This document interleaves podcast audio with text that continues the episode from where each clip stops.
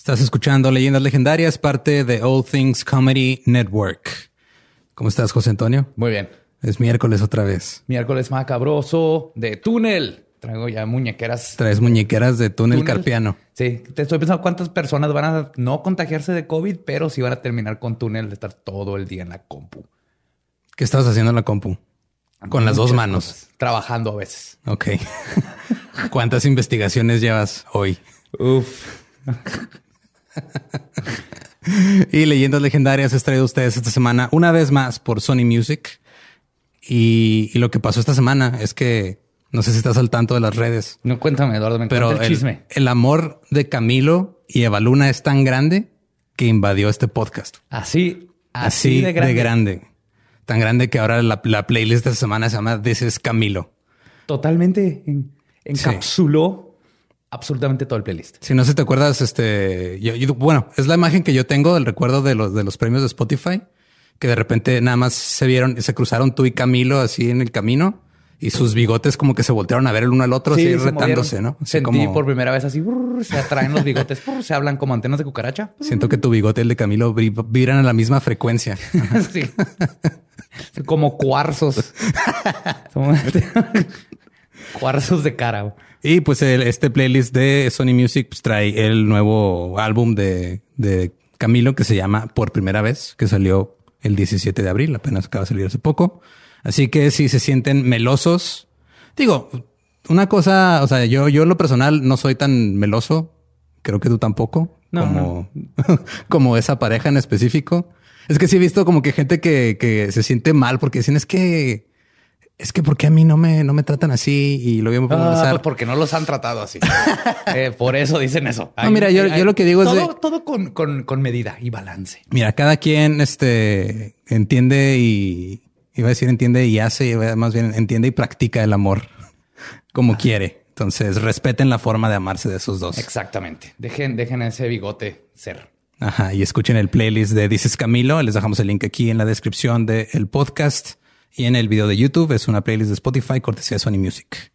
muchas gracias a Sony Music por patrocinar este episodio de Leyendas Legendarias, que también tiene que ver con música un poco, pero no tanto con esa música. Sí, sí, es algo musical, pero no exactamente. y también les queremos recordar que sigue a la venta el Rose de la Hora Feliz. Este, si no lo han visto, chéquenlo. Está en horafeliz.mx. Ya este, algunos tenían el comentario de que estaba muy difícil y era más tedioso que un trámite burocrático. Ya la gente de Feliz Producciones arregló un poquito eso. Ya es más fácil eh, llegar al acceso. También ahora ya pueden accesar al contenido que hacemos digital extra a través de YouTube, no nada más a través de Patreon. Ahí tenemos un videito donde explicamos dónde viene la liga para que compren su acceso para que vean ligas magníficas. para que vean lo que no, lo que no quedó de cada episodio. De repente hay información de más, este, y cosas extra que no entran dentro del episodio. Y aparte también, este, para el acceso más grande tenemos un en vivo donde hacemos preguntas y respuestas cada mes. Entonces, chéquenlo. Que, ya viene el para que si no se han metido, métanse porque se van a perder el preguntas y respuestas. Y creo que este fuera de eso, este es uno de los episodios que más nos han pedido desde que empezamos Leyendas Legendarias. En la historia, igual que con el paso de Atlov, me tenía que tomar mi tiempo. Esto creo que fue por este episodio. Después de... Para la gente que no está viendo esto en YouTube, Badía trae unas muñequeras de... Ah, esas de paratúnel de porque estar escribiendo mucho y que te empieza a doler toda la muñeca. Sí, y yo estoy haciendo comillas en el aire, escribiendo. y por eso te duele la muñeca. Cierro comillas. Pero sí, por fin, aquí está uno de los primeros este, hardcore heroes y pues que sí. me habían pedido. Espero lo disfruten. Y los dejamos con el episodio 60 de Leyendas Legendarias.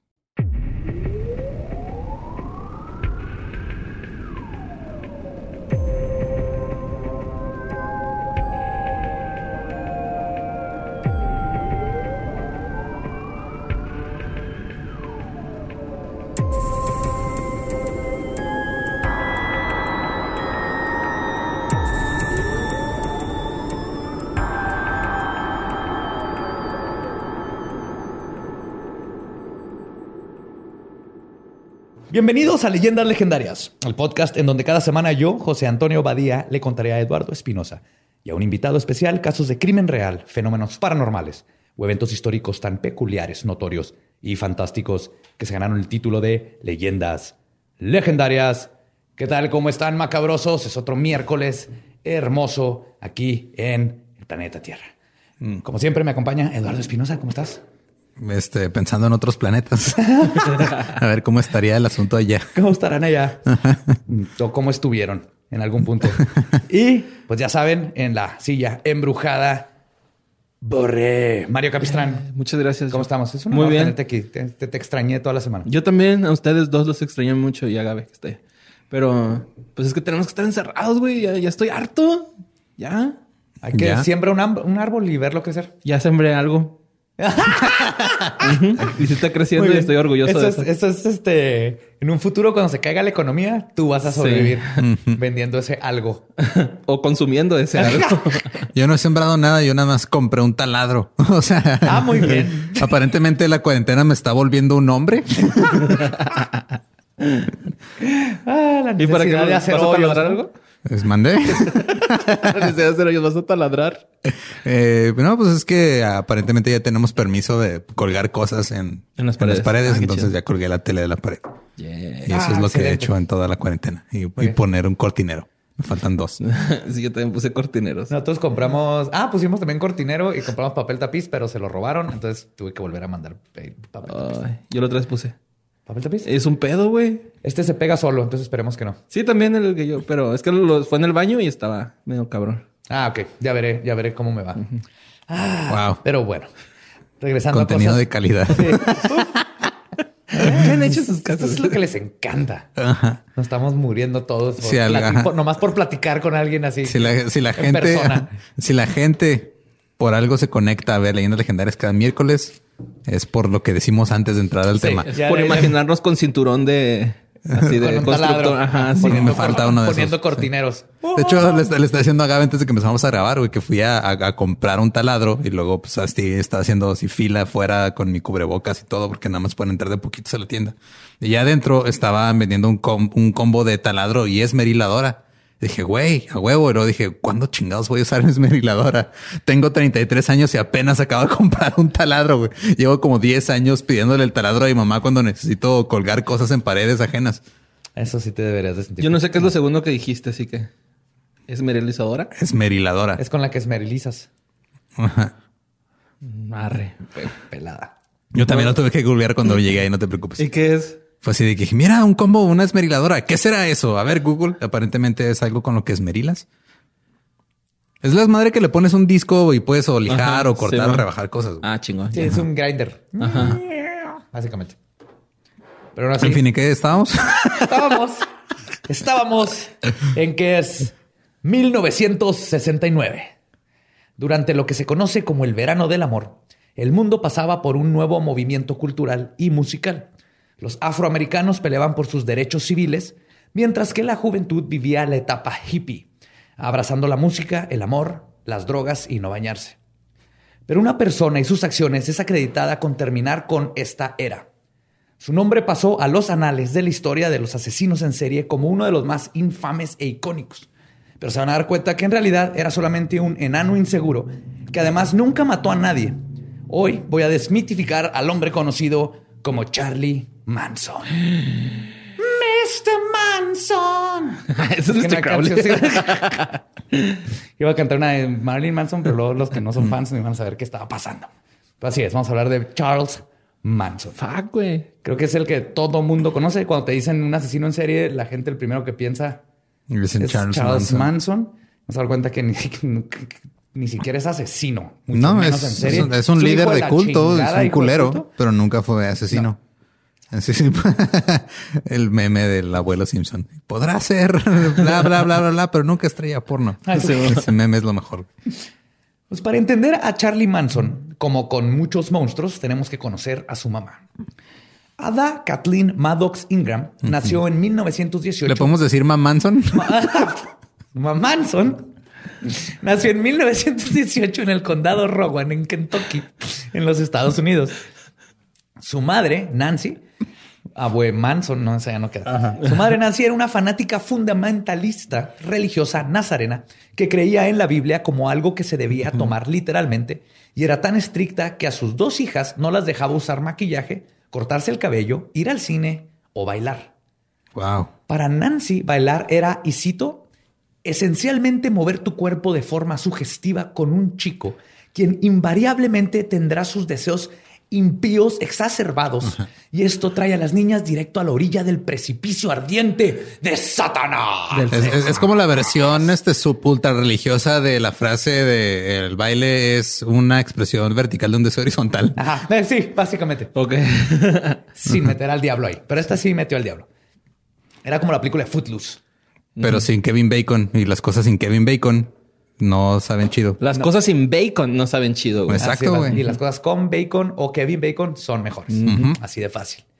Y como es común en estos casos, este tipo de crianza solo hace que los adolescentes busquen rebelarse con más ganas de las estrictas e injustas normas de sus padres. Y es así como Kathleen Maddox, Manson, quedó embarazada a sus 15 años de un criminal común de 23 años llamado Colonel, Scott, a quien conoció en un bar llamado Ritzy Race. Que ya me imaginé cómo está el bar Ritzy Race. Así es como se, como se oye. Quien, aparte de mentirle de que era un coronel, y no, nomás era su nombre, Coronel Scott, también. Técnicamente no mintió. No, no, fue sincero. fue sincero, güey. Pues le funcionó ser sincero. También evitó mencionar que estaba casado. Ahí sí la cagó. Después de tomar su primera cerveza, Kathleen se enamoró de este hombre mayor que le daba atención y para la primavera de 1963 se dio cuenta que estaba embarazada. Colonel Scott predeciblemente abandonó a Kathleen para ella, pero ella no perdió el tiempo y, y, aparte, para darle celos a Scott y parte por tener un padre para su hijo, conoció a William Manson de 25 años. Ah, ok. Entonces el apellido de Manson no es de su papá biológico. Ok. Qué culero, ¿verdad? Ni siquiera es tu hijo y aparte tu apellido ya se por todo el resto de la historia está asociado con una de las cosas de las personas más asquerosas del mundo. De Manson no se sabe mucho. Y de eso, de hecho, no se sabe exactamente en dónde lo conoció, pero es muy probable que haya sido en Ritzy Race, porque ahí se la vivía la niña. Se casaron el 21 de agosto y en su licencia de matrimonio Kathleen puso que tenía 21 años. Tampoco sabemos si William sabía que su novia puberta estaba embarazada o si ella lo hizo pensar que era de él. Pero el 12 de noviembre de 1934, Kathleen dio a luz a un varón en el Hospital General de Cincinnati. ¿Cuándo se casaron? ¿Dijiste la fecha? En el 34. Ah, pero, o sea, en noviembre nació este Charlie. Ah, perdón. Carlitos Manson. El 21 de agosto del mismo año. Ok, de agosto a noviembre no es suficiente tiempo como para que le pueda decir, ay, fue cuatro mesinos. O sea, eran otros tiempos, los hombres de esos tiempos que, que las mujeres se, se un, un, caballo, se les caía la matriz. A lo mejor ya había tenido algo, ¿no? O sea, a lo mejor unos besillos acá y le echó la culpa. Sí, porque antes te embarazabas. para, para, para, embarazar a alguien no tienes que echar la culpa, tienes que echar otra cosa, güey. no, no, no, no, Antes, si, si, te besabas y no estás en el matrimonio, te podías embarazar ah, en los cuarentas. Luego ya se inventó el que eso ya no que el coito era reglamentario. Se reglamentó el coito. Para tener hijos tienes que tener coito. A huevo. pues este, por casi un mes, el acta de nacimiento del pequeño decía sin nombre. no Sí, güey. Primera cosa, ya sabes que está mal este niño cuando tardaron un mes en. ¿Cómo le vamos a poner? Ah, al rato, güey. Eh, no hay prisa. que de hecho es lo que se hace ahora, ¿no? También. O sea, no le pones nombre hasta que empieza a hablar. Bueno, más hice eso yo. Así, no, así debe ser. Tu primera palabra es tu nombre. Tu primera palabra es tu nombre. Y así no ¿Qué pedo? Entonces, este, tenemos en la silla a Bagugun. No, de hecho, Tania tiene una historia bien chida de. A Teta, güey. tenemos en la silla Teta. a Gugu. Gugu. A Guagua y Machutu. Está chido. Sí, estaría bien chido, güey. No, el, este, Tania dice que su, su hermano, el más chico, escogió su nombre él. Porque dice que cuando estaba embarazada, este, su mamá, mi suegra, este, le, le tocó la, le, le tocó el vientre de Tania y le empezó a decir diferentes nombres. Y cuando llegó a, Javier, sintió que pateaba, entonces volvió a decir otros nombres, hasta que varias veces cuando decía Javier, nada más pateaba con ese nombre, entonces por eso se llama Javier. Y nada, que era el nombre que le cagaba, ¿no? Sí, Chingado. Les dije que no. Sí, no, Juaca, no, ni de pedo, este ni de pedo. Ajá. No, man, a decir el Javis, no. Pero mínimo pensaron en ponerle nombre, güey, no que este, güey. O sea, ya tenía... Hasta el 3 de diciembre finalmente lo nombraron Charles Miles Manson. Este es un bonito nombre. Charles Miles Manson. Suena a nombre de jazzista. güey. Sí. Miles Davis. Por Miles Oh, Davis. Charles Miles Manson. Charles, no, Charles Miles Manson me suena más como a, a- a cantante de country, Country. outlaw. Bueno, ándale, sí. Pues Pero como sí, lo que hace Manson, Miles. ¿no? Ya es que toca la guitarrilla acá. y- Sí, hay Ajá. varias Vamos a llegar a canciones. eso. güey. En honor al padre de Kathleen, quien había muerto de neumonía en 1931. Se llamaba Charles. ¿Era neumonía típica o regular? neumonía de los 30. güey. ok. Neumonía. La ahora abuela Nancy, a pesar de su religiosidad, hizo lo correcto. Se enojó con el pecado, no con la pecadora, y aceptó a su nieto con mucho amor y muchas ganas de enseñarle el camino a Jesús.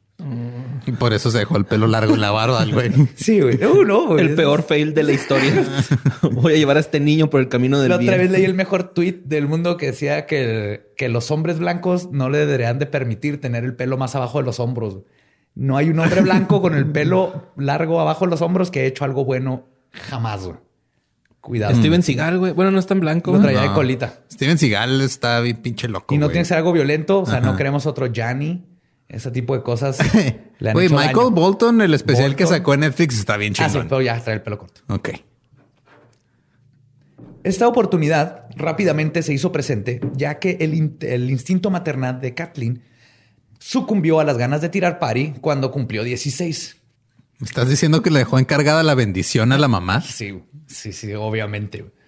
Charlie era dejado encargado con la abuela, los tíos o niñeras, mientras que Kathleen experimentaba de su nueva libertad que su madre le privó durante su pasado. Que esto es bien común. Ajá, eso si pasa alguien ha mucho. estado en escuela católica como yo, te- te- no tiene ni idea de cuántas mujeres terminan embarazadas y hombres embarazando mujeres porque están tan limitados y restringidos por esta moral. Sí, pues que la pinche hormona. En cuanto pueden, salen en lugar de haberlos educado a. Sí, es "Vas a que traer la- hormona, cuídate. Sí, la hormona está ardiendo, en cualquier tiempo, educación que se base en opresión tiene ese, esa Va a concluir en eso. Se te va a reventar en la cara. Se te va a reventar en la cara.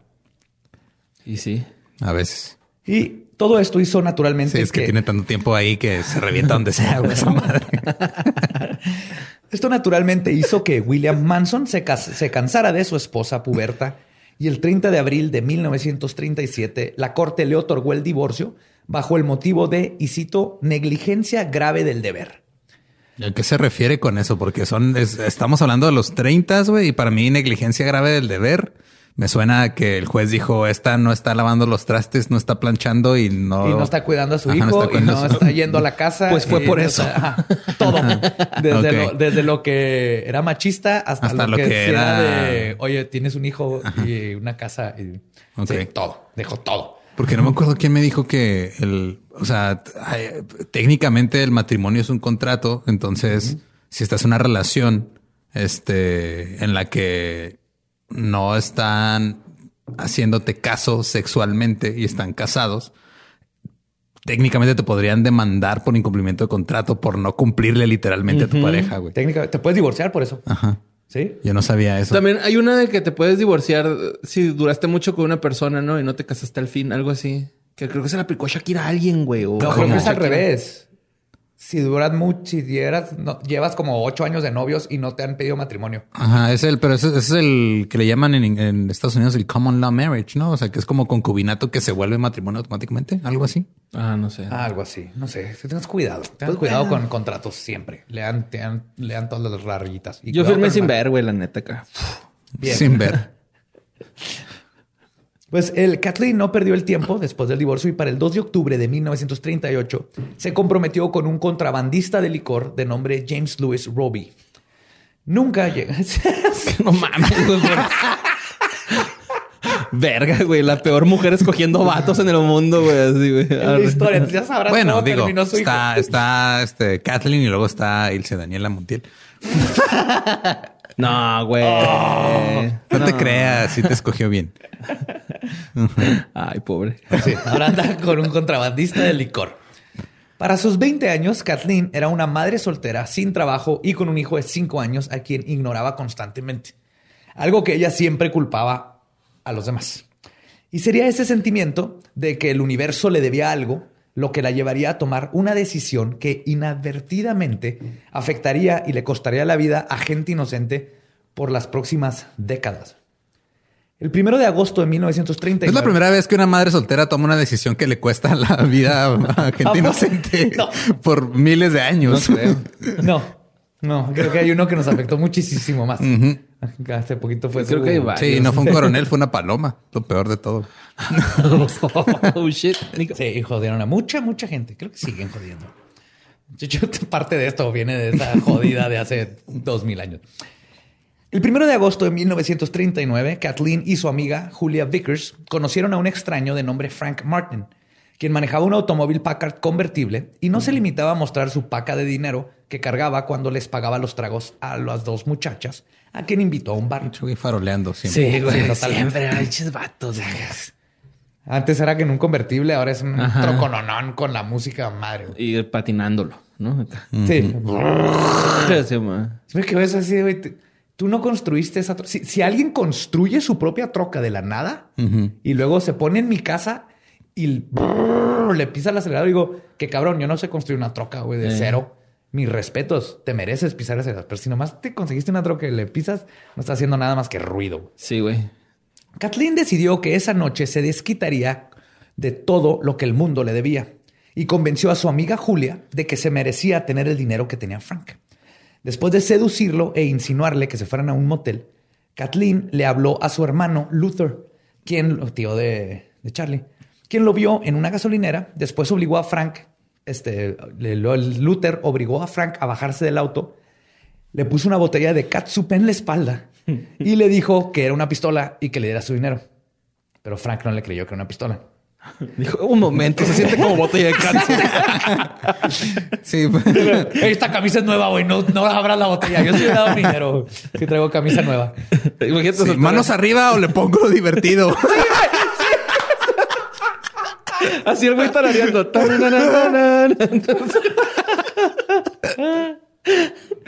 Ah. Pues Frank no le creyó y Luther lo golpeó en la cabeza con la botella le quitó la cartera y junto con su hermana y Julia se robaron su automóvil y 27 dólares, que era todo el dinero que le quedaba a Frank.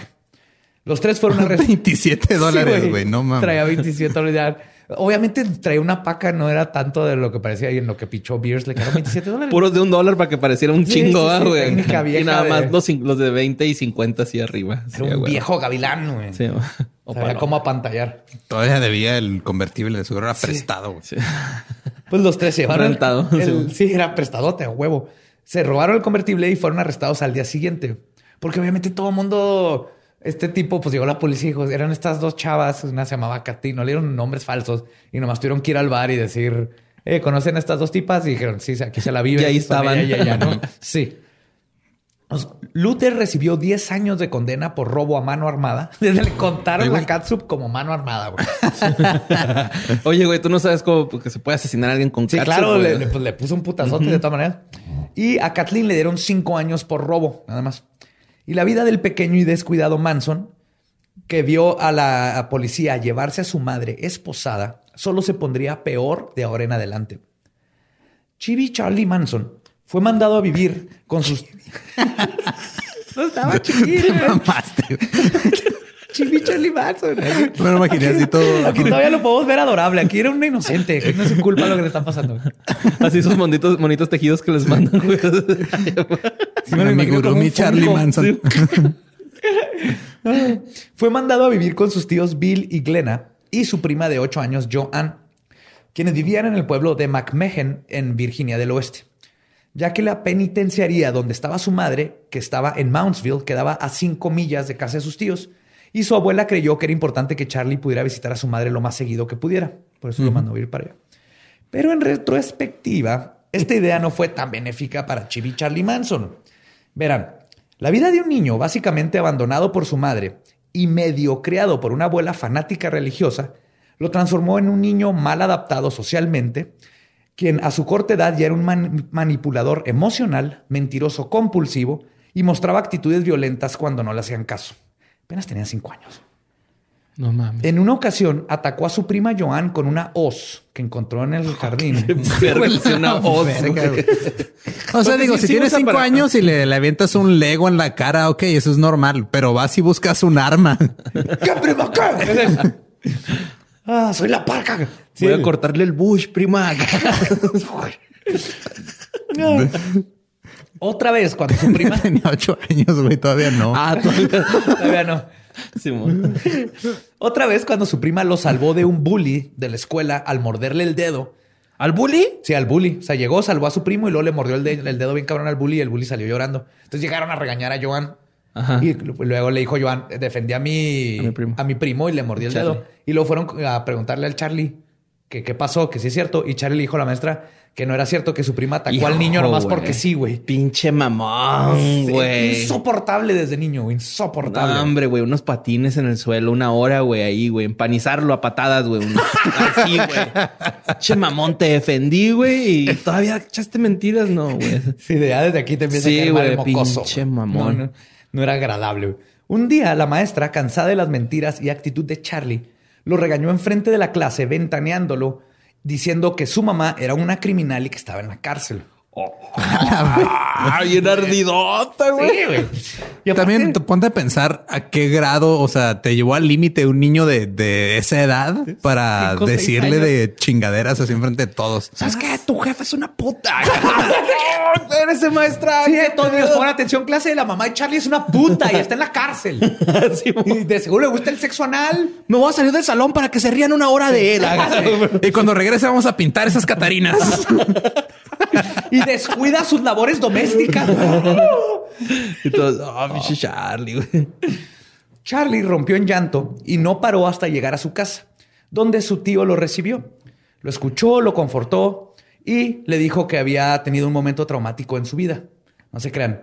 Para enseñarle que los niños no lloran, güey. Lo vistió en un vestido de su prima y lo hizo ir al día siguiente a la escuela vestido como niña No te pases de ver. para no que mames, aprendiera güey. a, y cito, no ser un maricón. Así. Lo hizo al revés el tío, güey. No- Totalmente, güey. Es que no tenía, o sea, todo esto sí es una víctima, Charlie, aquí. Es un Sí, güey. Pobrecito, güey. O sea, Y era un mocoso malcriado, pero no es su culpa ser un mocoso malcriado, es culpa de cómo te crías. de- ajá, sí. De, de ahí la palabra mal. Aparte, no tiene nada malo, güey, usar un vestido, güey. No, claro que Ajá, no. Pero en estos tiempos, pobre niño no sabía qué onda y, y lo venía todo traumado y ahora lo traumas más. Cada que Charlie recibía una reprimenda, simplemente se guardaba el odio y parecía no importarle los castigos.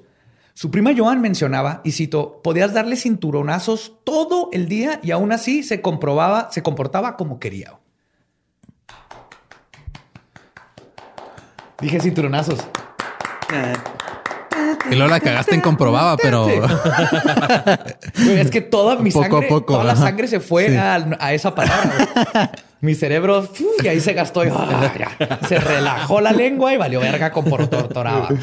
Se comportaba como quería. O sea, no, no importa cuánto le pegaban y lo que le hicieran, seguía siendo el mismo. Pues entonces- ajá, sea, es que vas, digo, cualquier niño que siempre recibe el mismo castigo, luego ya se vuelve cotidiano. güey. Aparte, fue por el tío, güey. Lo vistió de morra para que no anduviera llorando, güey. Y su funcionó, ¿no? El método del tío funcionó, güey. De que ya no llore, güey. Sí, que pues sí. Sí, Te voy a vestir de morra, te voy a dar de cinturonazo un, todo un día y no vas a llorar. Y no lloró, güey. No funcionó lloró. el método. Sí, lo que pasa es de que ya, o sea, con- el, el mismo niño se va dando cuenta de, ay, o sea, nomás me van a pegar y luego ya no va a pasar Sí, nada. no. güey. Ajá. o sea, la No consecuencia pasa- se vuelve intrascendente y se vuelve en un desmadre. y no, aprende nada. Y a lo mejor ya te sentía rico, ¿no? güey? Es que hay niños que sienten que está chida el dolor, güey. O sea. Es algo que tengas que decirnos, Borges. no, güey, está güey. El dolor está rico, güey. O sea, siempre y cuando con consentimiento, ¿no? No sea por un castigo, pero está rico, güey. Hasta cierto punto sí. Sí. Estoy de acuerdo contigo. Pues Charlie luego mencionó que no tuvo ninguna buena memoria de su niñez. Y justamente esta etapa formativa de su vida marcaría una de sus filosofías de vida, que era mejor que los hijos fueran separados de la familia. Para él los niños nacen libres y deben de desarrollarse sin las restricciones de los adultos. A finales de 1942, Kathleen fue liberada por buena conducta después de cumplir tres años de condena. Cuando fue liberada fue a recoger a Charlie y por una semana todo parecía estar bien, pero esa ilusión no duró mucho. Charlie continuaba teniendo problemas en la escuela. Eso es los días que decidía no escaparse a ir a clases, porque nunca iba a la escuela. Mientras que su madre regresó a su modus operandi de sacarle dinero a hombres en bares, donde ahora trabajaba como mesera y seguía no pelando a su hijo. ¿Por qué, güey? Son Pues que digo, fue, fue un embarazo no planeado. Y obviamente, digo, si ahorita sigue siendo tabú el interrumpir un embarazo en ciertas culturas, imagínate en esa época, güey. No, Más aparte- cuando tienes una, una madre tan controladora como Pues era sí. la, la mamá de La mamá Kathleen. Esas de esas cosas que ha afectado muchísimo la religión y no nos damos cuenta, que es yo creo lo más grave que ha afectado a la sociedad es este tipo de situaciones. Hay millones y millones. La niña la tienen sobreacogida y no puede hacer nada, entonces se revela como es natural, se embaraza y la reacción es la que no debe ser. Esa versión Y- contra el hijo. Y ahora el hijo es el que va a llevar todo A ese pagar trauma. todo eso. Todo porque por esta religión que te mete esta moral que madrea la naturaleza humana en lugar de nomás enseñar este respeto a los demás, ¿no? Chale, güey, pero es que debes de estar en un contexto muy, muy ojete, güey, ¿sabes? O sea, no te queríamos meter en pedos así muy profundos, pero siento como que. Me, me acuerdo mucho porque una vez a, a Víctor, güey. En, Ah, en- saludo al Víctor. En Ciudad de México vimos a un niñito así, un chavito, güey, así, así totalmente sucio, valiendo verga, güey, ¿no? Y le dije a Víctor, es que guacha, güey, que, que te orilla tanto, güey, a, a- a caer en eso. Y me dijo, no, güey, es que hay güeyes que nacen ahí, ¿no? Claro. Entonces, es, güey, Manson nació ahí, güey, ¿sabes cómo? O sea, estuvo así, güey, de pero es cierta forma. Nacer ahí es producto de todo el pasado desde la abuela, la abuela, la mamá de la abuela, y se fue pasando esa esa tradición, por ejemplo, de no, las mujeres Hasta son que iba a tronar, y güey, así de sí, ser. güey. y, y uno de esa generación iba a tronar y todo le tocó a Charlie. güey. Totalmente. güey. Sí. Pues Charlie Ya ya te casi- revientan la cara a veces. Lección del. Todo se te va a reventar en la cara si no cuidas. Charlie, ya casi nueve años, era casi, era cada vez más incorregible y difícil de controlar. Aunque ya a esta edad su madre notó en él una habilidad natural para manipular a todos y que su interés por las personas dependía de ellos, de si ellos podían hacer algo para él. En agosto de 1943, a menos de un año de haber salido de la cárcel, Kathleen se casó de nuevo. Esta vez con un hombre de nombre Lewis, de 27 años. ¿Ya es el cuarto? Eh, sí. Fuck. Ah, con el tercero se casó, Luis. con el después del coronel se casó o no? no, es lo que iba a decir. Se Ah. casó con dos. El segundo nomás como se iba a casar y nunca se casó. Ok. Y ya luego este güey. Lewis. Ok. A Lewis lo conoció en una reunión de Alcohólicos Anónimos. Durante los siguientes años, O Luis, con la canción de Franco Evita, ¿o quién es? Louis, Louis. No, Ah, no es de- Louis, Louis. Eso es de es Animal. House, ¿no? Ajá. Está en Animal House esa canción. Pues durante los siguientes años la relación no fue fácil. Luis dejó Alcohólicos Anónimos y comenzó a tomar de nuevo. Pero aún así, a diferencia de los otros hombres en la vida de Kathleen, Luis parecía sí amarla y quería estar con ella y hacer funcionar las cosas. Quizás por esto es que Kathleen decidió tomar la segunda peor decisión de su vida. Embarazarse. No, en 1947, Cada pinche traumado no va a embarazarse. sin avisarle a Charlie, quien para ella era el problema que agravaba la necesidad de Luis para tomar, lo mandó a The Gibault School for Boys en Terre Haute. ¿Indiana? Ajá. Cualquier cosa pues, sabías que estaba en Indiana. Ahí estuvo. Por no una, una un recuerdo súper, súper específico que no tiene sentido que cuente aquí, Ah, pero te lo cuento fuera del aire. Pero ahí lo mandan. Que era un reformatorio de mínima seguridad a una hora de donde vivían. Era clásico en esos tiempos, güey. No voy a lidiar contigo. Bye. Reformatorio o monja o sacerdote. Naturalmente, Charlie no tomó esta decisión bien y en menos de un año se escapó. Robó varias tiendas, fue arrestado y liberado, fue arrestado de nuevo y mandado a otro reformatorio en Omaha, Nebraska, del cual se escapó junto con su amigo Blackie, con quien asaltó Güey, dime que Black era de descendencia afroamericana, güey. Voy a asumir que sí, pero no, decía. pero honestamente tengo que asumir que sí por los tiempos y todo. Es muy probable. Blackie Muy McFly. Con quien asaltó más tiendas, ahora a mano armada, y finalmente robó un carro. Llegó también con, Con una osa. Yo con una osa el bandido de ketchup. Chibi Charlie Manson. Y ya cuando robó el carro, fue arrestado. Esta vez el juez lo sentenció a una escuela para jóvenes incorregibles en Plainsfield, Indiana. Ya cuando le pones ese nombre a la escuela, ¿Para qué harías una escuela de jóvenes Sí. O incorregibles? Te jóvenes que no valen verga. sí, te sentencio a que vayas a la escuela de jóvenes que no valen verga por dos años. Ay, pobrecito Charlie, güey. Todo va a mandar al Instituto de Jóvenes sin Futuro, que no van a hacer nada bueno en su vida. Patterson. Espero que no mates a... Ay, ay, no. Espero que no mates en el futuro. Te voy a mandar a, eh, a la escuela de jóvenes que van a iniciar un culto pseudo hippie en los... y las clases en cómo odiar a Sharon Tate. Cómo odiar a Sharon Tate uno. Y pues es aquí donde Charlie, de 12 años, recibiría una de las lecciones más duras de su vida. A diferencia de los otros reformatorios, esta escuela estaba reservada para jóvenes verdaderamente problemáticos.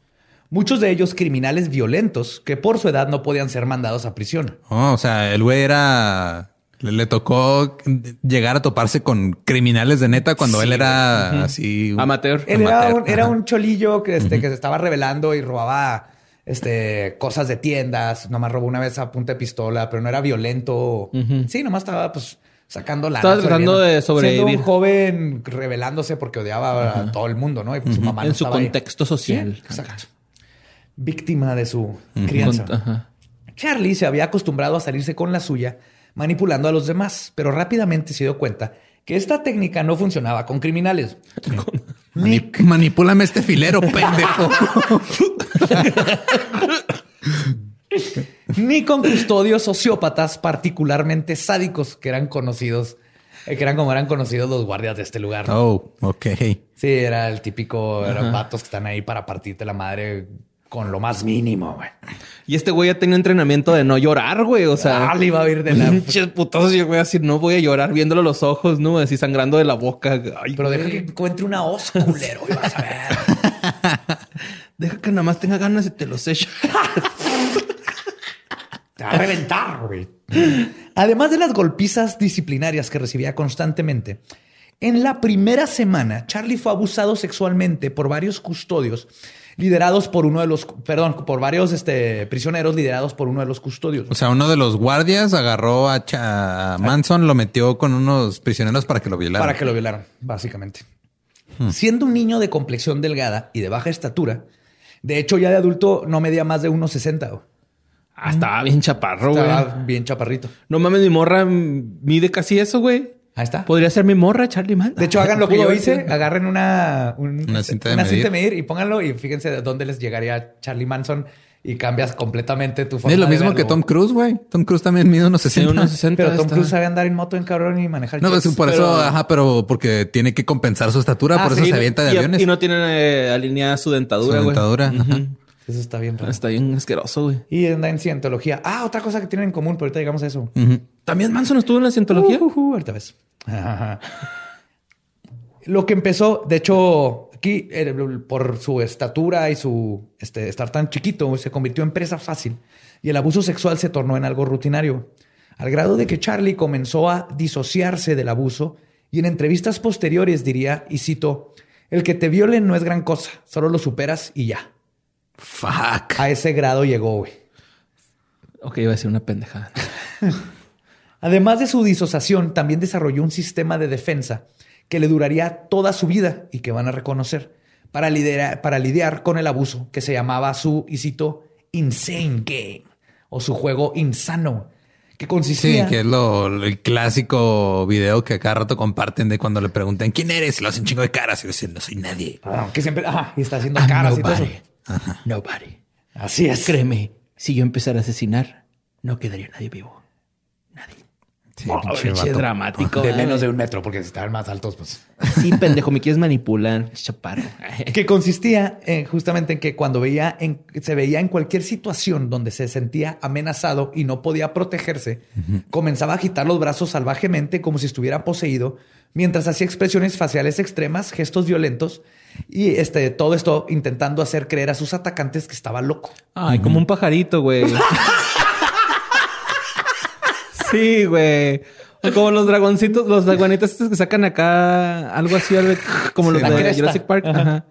Que nada más corren, güey. Ay, no, qué miedo. Eso hacía más. Pues que sí, es lo que es lo que te dicen. O sea, ok, digamos que nos vamos a pelear, güey. Entonces te quitas la playera y yo me quito la playera y el pantalón y el calzón. ¿Qué pedo? Simón, sí. Y lo empiezas a Pues te la cantar. empiezo a jalar. te la empiezo a jalar en chinga, ¿no? Güey, si te quitas el pantalón. Sí, si se van a agarrar a putazos, empiezan a cantar YMCA sin pantalones. Sí se sacaría de pedo, Te ah, sacan de pedo. Ajá. No hay arte marcial que te defienda de un vato sin pantalones cantando YMCA. Nada te prepara para eso, güey. Ni el Krav Maga. Ni el sudoku. Es que pueden pasar dos cosas, ¿no, güey? O, o el güey sale corriendo o se ríe, güey, y se hacen compas. ¿no? Sí, sí, sí. Pero vas a- Ah. O te dice, ¿qué te pasa, pendejo? Y te parte la madre. O sea, Encuerado. encuerado. Los vas a sentir más todavía. Unos vergazos en la verga, directo. en su casa un hoyo negro, ¿no? Un vergazo, una verga. Esta técnica no siempre le funcionó, especialmente cuando lo mandaron a una presión- prisión federal de máxima seguridad a sus 17 años en enero de 1952, a un mes de conseguir su libertad condicional, cuando fue descubierto él abusando sexualmente de otro prisionero, ¿Manson? Manson, con un Pues cuchillo en la ¿cuánto mano. medía el otro güey? Unos 50, güey. Era el negrote de la cárcel, ¿no? Agarró un gnomo del jardín. Un gnomo. El- de jardín. el siete pilas, güey, acá no, se lo voy. lo voy a domar. A mediados de 1954, Charlie fue liberado por buena conducta y regresó a vivir con sus tíos Bill y Glenna. Bajo su tutela y con la amenaza de que regresaría a la cárcel si no se comportaba, Charlie comenzó a ir a los servicios religiosos de la iglesia nazarena y encontró en los sermones el mensaje y las enseñanzas de Dios y se dio cuenta que eso era lo que siempre había buscado en su vida. Otro Jim Jones. Tres cosas resonaron especialmente bien en la cabeza de Charlie. La primera era que todos los mensajes de la iglesia decían que la mujer era inferior al hombre y que fue hecha para ser su subordinada. Eso es lo primero que dijo. ¿Qué "A le huevo. pasa? Yo soy de aquí, güey. Por eso pasan esas cosas, güey. Claro, es lo que estamos diciendo, güey, porque se sigue transmitiendo estos mensajes. güey. Todavía hasta la fecha cuando te casas y ni siquiera en la iglesia, güey, nada más por el civil, te leen, ¿cómo se llama esa chingadera que te leen que La también? ley de Herodes. No, No sé, es el pero de es- los de. Ahí es una calle aquí, Juárez, el puto. ¿Cómo se llama? Sí, no me acuerdo Tú eres magón o algo así. Teófilo. Borunda. Alguien lo va Ah, a poner sí. ahí en los Ajá, comentarios, sí. pero pues, es- te leen esa chingadera que básicamente te dice lo mismo porque está basada en En la revolución. En, en ritos católicos y reglas bíblicas. Sí, güey, qué feo. Si es Flores Magón, no, estoy, no te No estoy mamando, güey. Pues no sé. Pues el segundo punto que le llamó la atención fue el mensaje de que para que alguien pudiera lograr la salvación era necesario seguir las instrucciones de un Mesías. Además de la importancia de dejar la individualidad, las posesiones materiales y el orgullo. Y finalmente, lo que él se le quedó muy grabado también. El la- cabello y la barba de Jesucristo. Huevo, yo Sí. creo. Se le quedó muy grabado de las sesiones religiosas, igual que a todo adolescente darks, que es obligado a escuchar cosas de la Biblia, fue el libro del Apocalipsis. Ah. Porque obviamente es la única parte de donde dices, bueno, aquí hay algo interesante. Y te forjas un gallo con una hoja para Sí. ver qué pedo. Y más que nada, le gustó la idea de que el mundo se va a acabar. Se le quedó muy grabado de que se va a acabar el mundo. güey. Aún sin saberlo, Charlie ya tenía las bases de lo que eventualmente se convertiría en su culto. Pero antes de que eso sucediera, el 13 de enero de 1955 se casó con Rosalie Jean Williams, quien según su acta de matrimonio tenía 17, pero en realidad tenía 15. Ah, la verga. Sí, obviamente la sedujo porque era, el- aparte de pueblos chiquitos y los que eran los este, 40 y Manson tenía esta reputación de ser el chico malo que salió de la cárcel y luego, luego consiguió una chava que también de escuela católica que era así como que, ay, el chico malo. Sí, haciendo la mirada, güey. No, la- ¿te acuerdas de esa movie, se Sí, y estaba Manson atrás así con un chaleco de piel cortando un palo en un pico, güey. Mientras arreglaba un carburador. Prendiendo un encendedor cipo, güey. así. Y cerró. Pero ¿cómo se llama esa, esa movie, güey? La de... De un chavillo que lo meten en la cárcel, luego se vuelve bien malo y lo cambian de escuela. y- Súper vieja. Súper vieja. No, Daniel el Travieso, ¿no? No, no tan vieja como Daniel Travieso en Sandlot. Es, ah, el chico, el nuevo chico, algo así, lo que hace la mirada acá mala que. No, no se acuerdan de esa movie, güey. No. Ok, irrelevante. Los padres de Jean le dieron permiso de casarse porque les dijo que estaba embarazada. Porque te puedes casar a los 17 si te dan permiso tus papás, bueno, menor de edad. Sí, te tienen que firmar ellos también el, acta de matrimonio. Entonces sí le dieron permiso a ella porque les dijo que estaba embarazada de Charlie, lo cual era mentira. güey. Pero justo antes de la boda se embarazó de neta. güey. Ah, ¿No era estéril Charlie, güey? What? A él no fue el que le pusieron un vergazo en la verga. güey. Ok. él está, está, está bien. De hecho, acaba de embarazar a, Ah, está morra. Los recién casados decidieron irse a vivir a California, de donde, donde ahora vivía Kathleen o Mamanson. Y decidieron irse a vivir su nueva vida en un carro robado. Charlie fue arrestado, pero el juez mostró clemencia al enterarse de que iba a ser papá. O sea, se acaban de casar, apenas iban a. El 10 de marzo, Rosalí dio a luz a... Si vas a tener que regresar el carro, las latas que le amarraste atrás también son robadas. ¿Cómo- Mínimo recíclalas. ¿Cómo se llama la morra? Jean. Jean. Ajá. Como, como jeans, pero La sin de- la S. Ajá, Jean. La esposa de Scott. Sí, pues fue arrestado, pero el juez mostró que le, le dijo, ah, vas a ser papá. Este Jean, de hecho, fue, fue y le dijo al juez, oiga, vas a ser papá. Y como era un, un algo no violento, pues traía un carro robado, le dijeron, ok, este, le subieron nomás su libertad condicional, ¿no? ¿Cuántos años más iba a estar en ella? El 10 de marzo, Rosalí dio a luz a Charles Manson Jr. El bebé de Rosemary, güey. Güey, honesto, güey. acá. ok, va, va.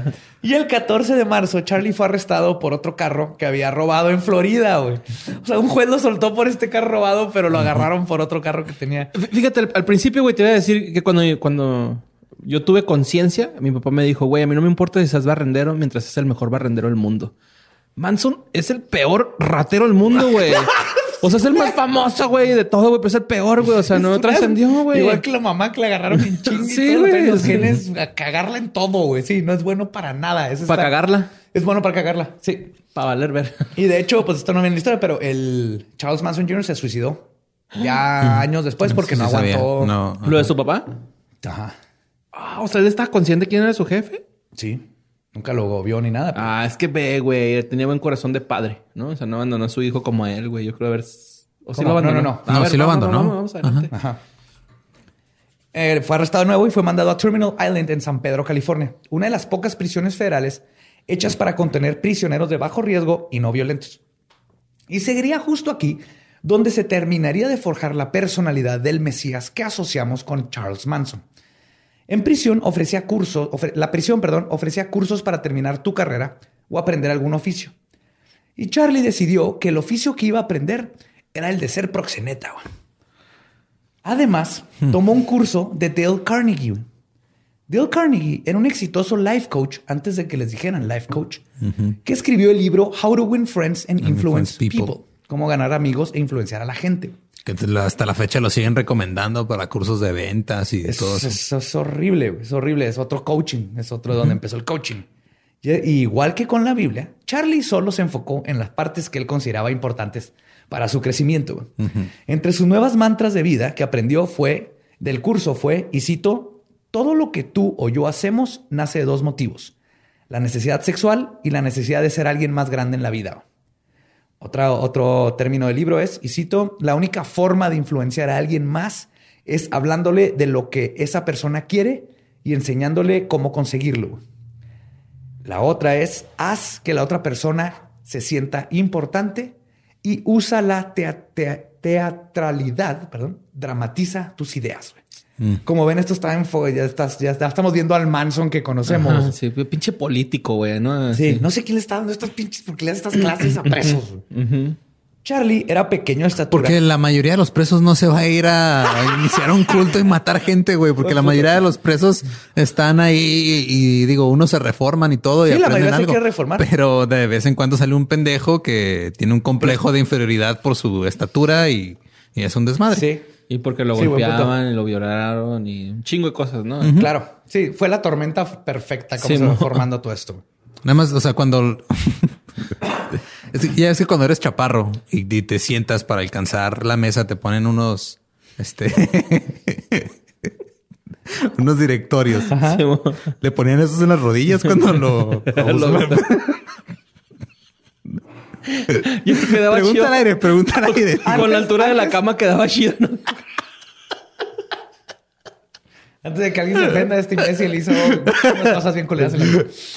Charlie era pequeño en estatura y toda su vida vivió como víctima. Con todo lo que aprendió hasta este punto en su vida, se dio cuenta que no necesita ser físicamente más grande que el otro para dominarlo. Lo que necesitas es convencerlo de que te necesita. En 1957, su esposa Rosalie le entregó los papeles de divorcio en la cárcel. Él se sintió traicionado, pero sin mucho más que pudiera hacer, decidió continuar estudiando su nuevo oficio. Proxeneta. ¿sí? Aprovechando que estaba rodeado de criminales, decidió aprender de la mente criminal. Ahora sí se fue con los proxenetas. perdón, enfocándose en la parte que él percibía como su habilidad para manipular y controlar a las prostitutas, que era lo que le llamaba más la atención. En sus malintencionados estudios aprendió que los pimps consideraban que las mujeres que han vivido un evento traumático eran las más fáciles de manipular. Además de que era importante separarlas de su familia y amigos y de esa forma empiezas a controlar todas sus posesiones personales para que así se hagan completamente dependientes de ti. Sí, aplicó, o sea, aplicaba la de las, las poquianchis literal, güey. Era lo que aprendió, hacían. Aprendió Poquianchis 101 en, en, en, la terminal San Pedro, California. Güey. Sí, o sea, es el pedo de o sea, te separo de, o sea, te corto los lazos te, y, y, y, te vuelvo este parte esencial de esto. No, sí, no o sea, es, es lo, lo, que decía Badía de que este haces que te necesiten, güey. Uh -huh. Que digo, también es lo que hizo R. Kelly. Vean el documental, güey. Sí. Es cortarles todos es los contactos todos los con la familia. Ajá, es este decir, no, o sea, yo te voy a dar todo, no, no, necesitas a nadie más.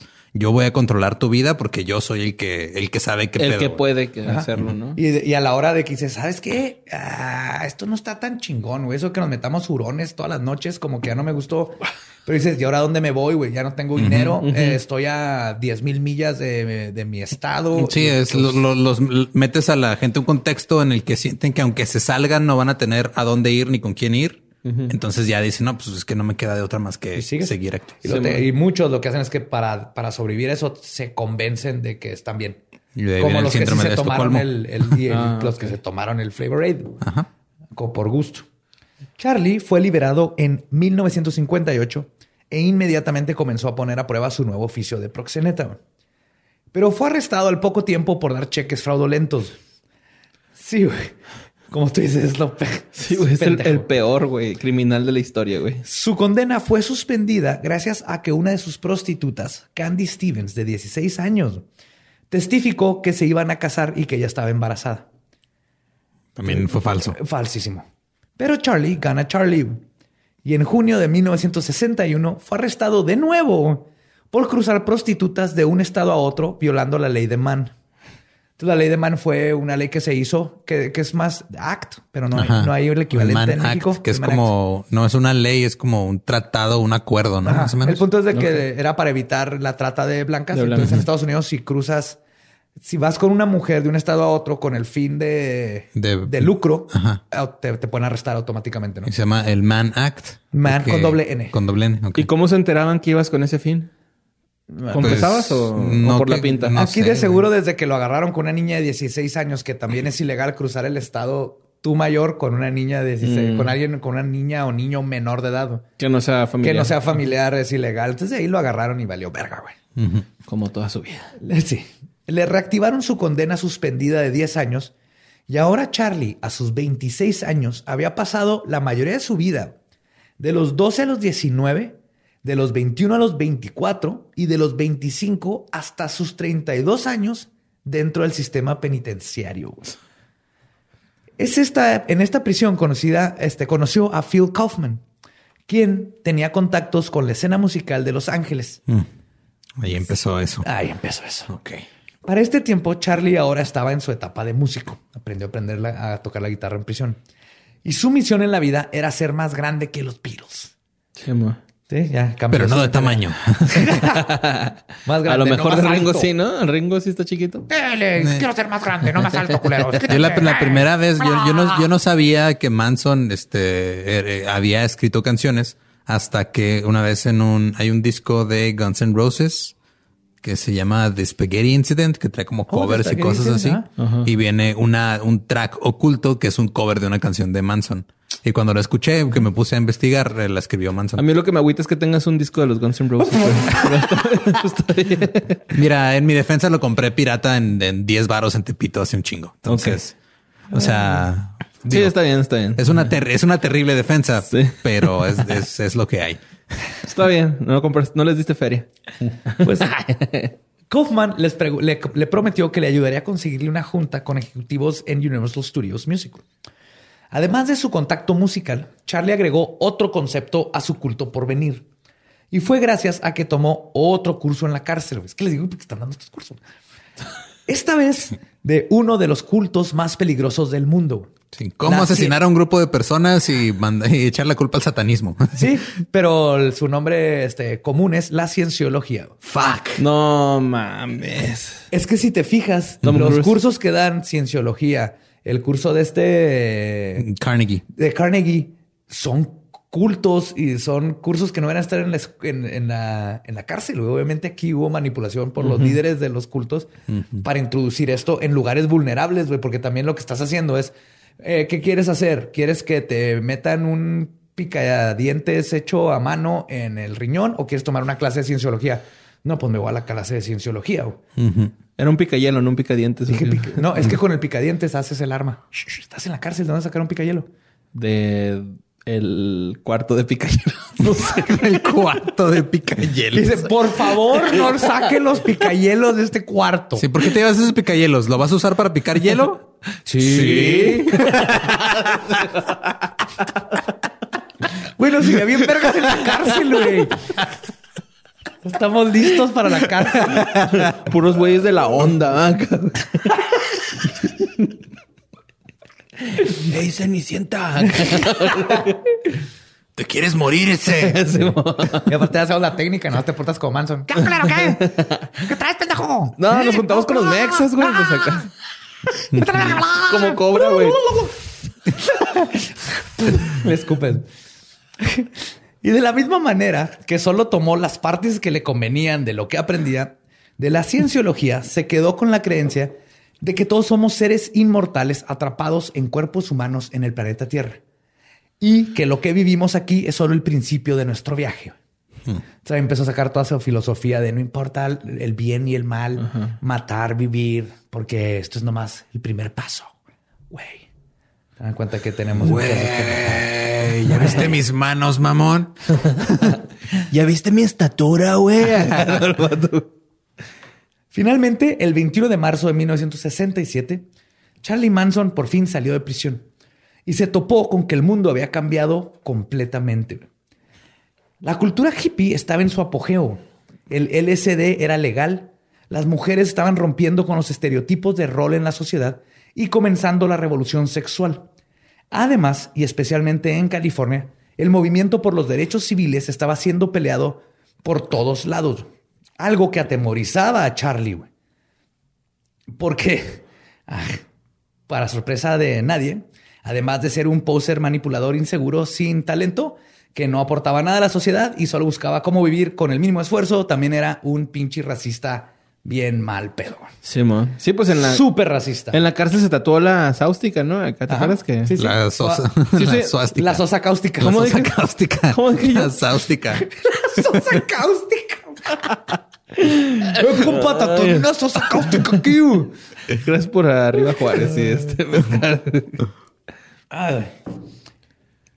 En la idea para él de que los afroamericanos querían pelear por sus derechos, convenció a Charlie de que esto detonaría una guerra civil en poco tiempo. Viajó a San Francisco, donde entró a la Universidad de Berkeley. ¿Charlie? No a tomar clases, obviamente, sino que a sentarse en los jardines a tocar su guitarra. Tu cara así, güey. Sí, a trampar, a trampar. trampar, ah, arre, vamos a buscar morras. Imagínate, viene de. No de- mames que ese güey compuso Wonderwall porque ahí sí se vaya la... Es lo que se sentaba ahí. No, pero compuso la de Te quiero tanto, tanto.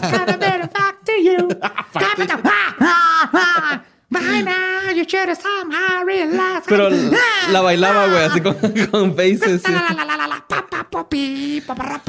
¿Quién estaría más loco, güey? ¿Noel Gallagher o Charles Manson, güey? Gallagher. Mm. Por mucho. No más que Gallagher no, ha- ¿Cómo me no ha matado a gordo? nadie que Sorry, sepamos. Sorry, pero me cae mal ese güey. Sorry. Pero Wonderwall está bueno. Sí, está bueno. Sí, sí. Pero sí, se sentaba Y ahí. también Champagne. Supernova. No, güey. no, el- o sea, es la canción más débil de Oasis. Sí, pero es buena. Champagne Supernova es una obra Sí, maestra. está chida. Se sentaba ahí para atraer a los jóvenes altamente susceptibles y drogados que estaban viviendo por el Summer of Love, que era el verano del amor, y que estaban buscando a alguien que los guiara. Es que también, o sea, es cuando te das cuenta eh, de la diferencia de culturas entre México y Estados Unidos, güey. O sea, mientras en Estados Unidos estaba el verano del amor, en México que tenemos julio regalado, o sea, no mames. Sí. Sí, de hecho, acá celebramos diferente el 420, ¿no, güey? A- Allá, o sea. Sí. Y este. Oye, es el 420 y es el 24 porque usamos el formato de fecha al revés que ellos. Apenas El acabamos de formato- celebrar uno. El formato de ellos está pendejo también. Y también aquí quiero tomar la oportunidad para decirles, este, no estoy diciendo que todos los que se sientan en el parque a tocar guitarras son próximos líderes de culto, pero si tú vas y te sientas a uno de uno de ellos cuídate, nada más cuidado, cuidado por favor. Pues Charlie había inadvertidamente entrenado toda su pinche vida para este momento, güey. Como si un fuera todo una gran broma del universo, todo se alineó para que este pseudo mesías, que toda su vida se preparó para manipular gente, ahora se topa con toda una generación de jóvenes impresionables que además estaban drogados hasta su puta madre, güey. Más fácil de manipular Ajá. gente, todo el mundo dejó sus casas porque pedías a donde quisieras y el chiste era la aventura, güey. Pues su trova atraía a gente, a quien luego sermoneaba con su filosofía de vida que había aprendido de cursos en la cárcel. Lo que los jóvenes encontraban en, en- en el discurso, perdón, algo increíblemente profundo, sin darse cuenta que estaban siendo manipulados en todo momento por un vendedor de humo que se especializaba en embaucar a mujeres jóvenes alejadas de su familia, a quienes les vendió la idea de que lo que necesitaban para alcanzar la iluminación era renunciar a sus posesiones materiales, su individualidad y, claro, que se subyugaran completamente a la voluntad del, del enano gorgotero. Todo lo que No aprendió lo aplicó y es la filosofía que los hippies estaban buscando, no más que no sabían quién chingados se las estaba vendiendo. Charlie conoció a Mary Bronner, quien trabajaba en la biblioteca de la universidad y logró convencerla de que lo dejara vivir en su depa y lo mantuviera. no mames. güey. Eso sí. Ya Pobrecita. con, ya con una mecenas, pobrecita, pues sí, la neta. Sí, güey. Ya con una mecenas, Charlie viajó a Venice Beach. Güey. Güey, Venice, bitch. Venice ¿Dónde Beach. vas? Where are you going? I'm going to Venice, bitch. Beach. A Venice Beach. Beach. Beach. Venice Beach. A Venice Beach. Vamos a Venice House. Beach. donde conoció a quien se convertiría en la primer miembro de lo que luego sería conocido como la familia. La familia. Ahí es cuando empieza el pedo, ¿eh? Sí. Sí. Digo, también hay de familias a familias. En, Ajá. en Estados Unidos está la familia Manson, acá está La familia pues, de 10. familia- ah. Una familia de 10. Estoy pensando en Jorge Ortiz de Pinedo, yo pensando en Michoacán, güey. ¿no? Ok. Estamos, Ah, ok. estamos, estamos muy, muy, estamos en planos distintos. Sí, perdón. Lynette Fromm, de 18 años, mejor conocida como Squeaky, Mm. apodo que le pondría George Span, dueño del notorio rancho, por los ruidos que hacía cuando la tocaba. Pero me estoy adelantando. Si ya vieron este Once Upon a Time in Hollywood, es el personaje que hace esta Dakota Fanning. Ah, ok. Charlie la sedujo física y mentalmente y le dijo que él la- lo llamaba, que a él, perdón, lo llamaban el jardinero, porque cuidaba a los flower children, Oh. a los niños flor, que es como le decían a los hippies. Nadie le decía al jardinero, güey. Jamás en su vida nadie le había dicho eso. Y tú sabes que no puedes confiar en alguien. ajá, Sí, que güey, se- pone que su propio una- apodo. su propio sí, güey, eso está güey, mal, sí. güey. La gente que se pone su propio, a su apodo, güey, neta, a la verga, váyanse a la verga. Eh, ¿Qué pedo? Soy el jardinero, güey. Sí, También soy el verga larga. también soy el. ¿Qué pedo? Este güey es un chingón. Manson, también. ¿Qué pedido? ¿Cómo ¿Me dicen el Manson? Ah. Me encanta esa voz para Charles Manson, Ah, güey. Chibi Charlie Manson aquí. ¿Qué pedo? Presente. ¿Está bien? ¿Está chingón? Ey, ¿qué pedo, Chibi Charles Manson seguidores? Acá no, güey, con su blog, güey, de YouTube. ¿Estás listo para empezar, cabrones? Ay, güey. Pues Squeaky se regresó a San Francisco con Charlie y junto con Mary consiguieron un departamento. Tiempo después, obviamente Charlie no está pagando nada de esto. güey. No, pues no, güey. O sea, está embaucando a todo el mundo. Sí. Tiempo después Charlie convenció a un conocido de que le regalara un piano, el cual cambió por una combi Volkswagen. Eso sí está vergado. Eso Charlie sí. cambió una combi por un piano. Un piano por una combi. Un piano Ah, por una combi. Ahora es como con- el güey, nunca vieron hace como ya tiene un chingo, pero se volvió famoso el güey y hizo todo como eh, fue todo un pedo de que empezó a base de trueque, empezó cambiando un, un clip y terminó con una casa. Fue un proceso largo, pero en Craigslist el güey así dijo, ah, tengo este clip, te lo cambio por tal y tal cosa. Entonces fue haciendo tantos trueques que eventualmente Llegó por un chan. llegó por una este casa. güey. Este, Eh, tengo una prostituta, güey. Te la cambio por un piano. No el piano, te lo cambio por la combi. güey. La combi te la cambio por un rancho, cabrón. ajá. Sí, porque era un estudio de grabación, ¿no? El rancho donde vivían. No, Ah, ¿no? no. Según yo tenía entendido que era como un estudio que usaban Fueron para una vez a grabarlo. Ah, sí. Ah, de grabación, perdón, grabación de Ajá. películas de Hollywood. sí, Sí, sí. Viejo, pende de audio. Ok. Que sí. fueron a grabar una vez ahí. Pero bueno, ahora con un vehículo podría llevar su show de gurú a otros estados en busca de nuevas reclutas. La primera de estas fue Patricia Kre- Krenwinkel o Big Patty. La gran Patty. Sí, La la, gran la Patty. novia de este Harold. Sí.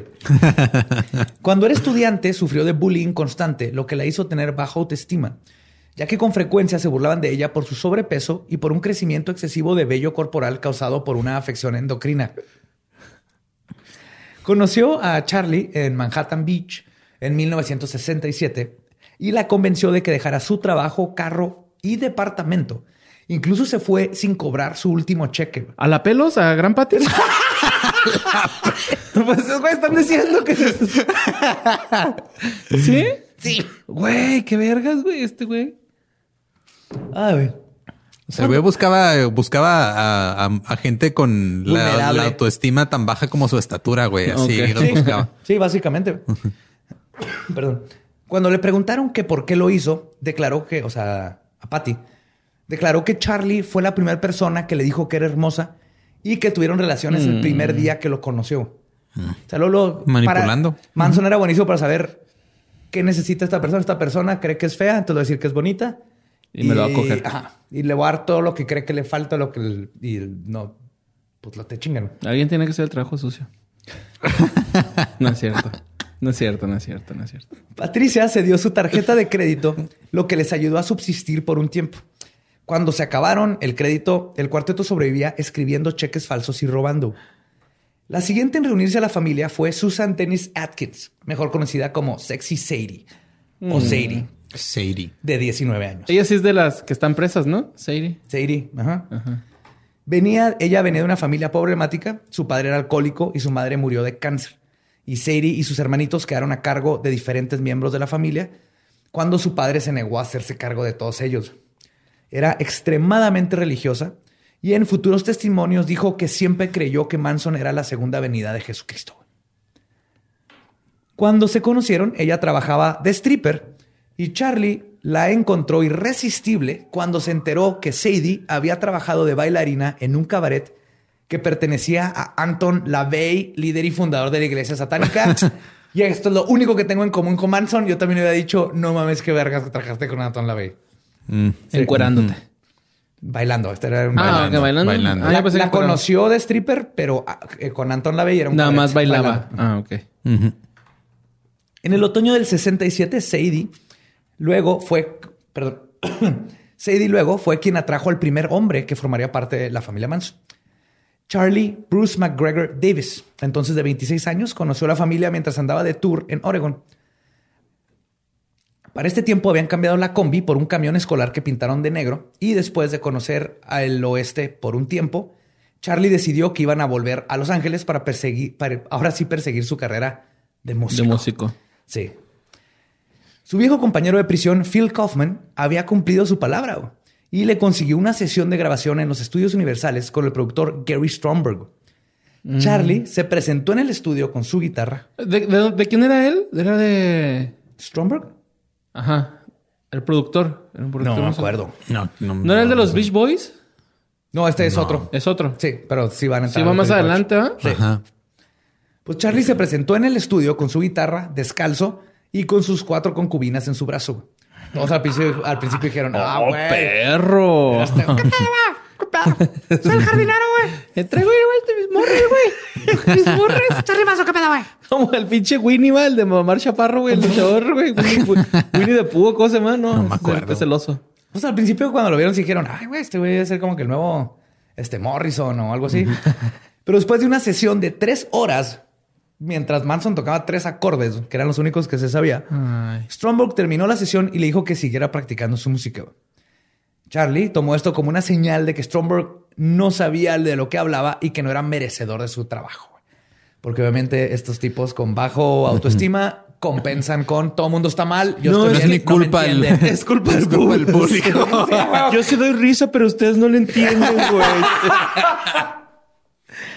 ¿Qué tranza con amigos comediantes de Juárez? Ah. No es cierto, no es cierto. La familia se fue a vivir a Topanga Canyon en el invierno de 1967 a una casa dilapidada conocida como The Spiral Staircase, que es una La escalera en de- espiral. porque la casa tenía afuera y adentro. Dentro unas- una escalera en espiral. Era un lugar conocido como una especie de centro comunitario frecuentado por hippies, Jim Morrison, miembros de The Mamas and the Papas e irónicamente Jay Sebring, quien se convertiría en una de las víctimas en los asesinatos de la familia. güey. Ahí, lo- ahí se toparon much- años antes de que pasara todo. güey. Solo duraron dos meses en esa locación porque el enano Merolico güey, no estaba contento de no ser el centro de atención. ¿Quién quis, güey? ¿Qué, qué es Merolico, güey? Manson. Imagínate a Manson y lo que está vendiendo, eso es un merolico. Es Ok, güey. un es merolico. Alguien que vende humo, alguien que vende Ah, pendejadas. ok, al ok. que- Mira, güey, tengo esta lata, güey, eh, pero no sabes lo que hay adentro. Sí. Ya. Y para los que ya se dieron cuenta, pedí una palabra para Snake Oil Man. Se- te dieron, te dijeron merolico. Me dieron un chingo y las he estado incorporando poco a poco. Vendedor de humo, merolico. Porque, Chingo. porque muchas muy buenas. Así que ahí van a salir. Gracias, gracias por esos este, términos. Pues él no estaba contento de no ser el centro de atención y odiaba la competencia que temía fuera hacerle perder a su familia y su estatus de gurú al estar rodeado de celebridades y verdaderos mesías musicales y culturales y básicamente gente que Y Jim Morrison. Oh. y Jim Morrison que le iba a quitar a todo. Yo creo más fue Jim Morrison. Sí, güey. O sea, tú nada más ves el- ese póster de Jim Morrison, el más famoso de todos, donde nomás Sí, ves su cara. King, así. Rey Lagarto. Esa madre es de las Ajá. cosas más sexuales que sean. es la güey. fotografía más sexual que hay, yo creo, de. Yo tenía ese ¿Y sí póster en mi oficina, güey, y le puse unas tachuelas en los pezones y se ve más erótico, güey. Sí, se ve más, güey, así de que, güey. Hasta imaginaba su cara de dolor así de cuando ¿Sabes que esa foto ni siquiera la tomaron? O sea, Jim Morrison nomás se masturbó y se plasmó esa imagen en el negativo. No más. Ese es su poder sexual, güey. se, ectoplasmó. Ajá. Plasmó. se Lagarteando todo el tiempo. Sí, pero básicamente fue, güey. ¿Tú crees que Jim Morrison se topa al pinche Charles Manson y va a decir, ah, sí, qué vergas es este güey? No, man, Entonces- es mi ídolo, ¿no? Soy el granjero. ¿Qué me Ah, no, jardinero. Bueno, también granjero porque cuido las vacas. Esa pinche voz, güey. Sí, el punto es que no, no era un lugar donde Charles Manson podría sobrevivir, güey. No, Básicamente le iban a- le iban a tumbar de poser en chinga. Así que, antes de irse, reclutó a quien sería su más joven miembro de la familia, Diane Lake. Era hija de hippies que no solo la dejaban estar en el Spiral Staircase rodeada de drogas y sexo, sino que la alentaban e incluso le dieron una carta poder donde le autorizaban vivir sola y le dieron permiso a sus papás de irse como parte de la comuna de Charlie. güey. Chale, güey. Diane tenía 14 No años. mames. Bueno. ¿Qué pedo con esos papás? Así Sí, güey. Los peores papás del ¿Qué horas son mundo. estas de llegar? Son las 10 de la noche. ¿Por qué no estás drogándote? Ay, mija, no, tómate un ácido y vuelta a salir. nada ¿Por qué no traes malilla, cabrona? ¿Cuánto tienes en drogarte? No te veo temblando, ¿eh? No te veo temblando. Pues viajaron por el desierto del Mojave con el álbum de los Beatles, The Magical Mystery Tour, como banda sonora. Diane se convirtió en la favorita de Charlie y la número uno. Mary, que era la primerita, cayó en la jerarquía, incluso convirtiéndose en el blanco para la furia de Charlie, quien la usaba como escarmiento para las demás chicas. De que aunque profesaba amor, no temía cruzar la línea y dejarles un ojo morado si decidían Las costaleaba. a Mary más que a las demás para decirles te pego porque te pego, ¿no? Es un Manson es un Te pego porque te quiero. Shit, güey. Con sus técnicas de padrote, forzaba a las mujeres a pepenar en la basura por comida o a prostituirse con empleados de tiendas para que les dieran alimento.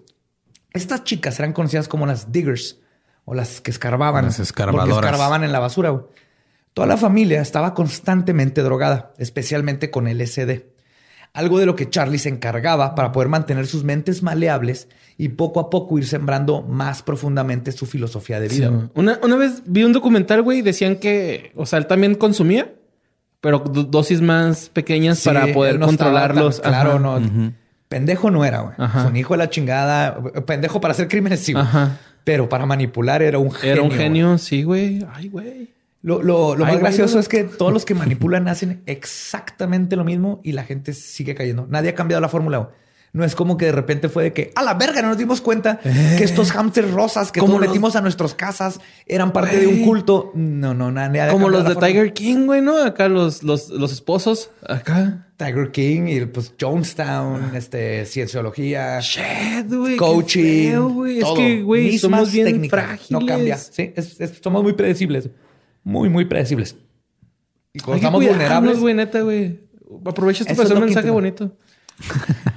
Cuídense de cultos. Sí. Cuídense de cultos, vamos a poder y por eso estamos educando. Y no se acerquen a gente que toca Wonderwall así en la nada, en medio de un pastito. Para este tiempo, la familia Manson había crecido a un poco más de dos docenas de personas.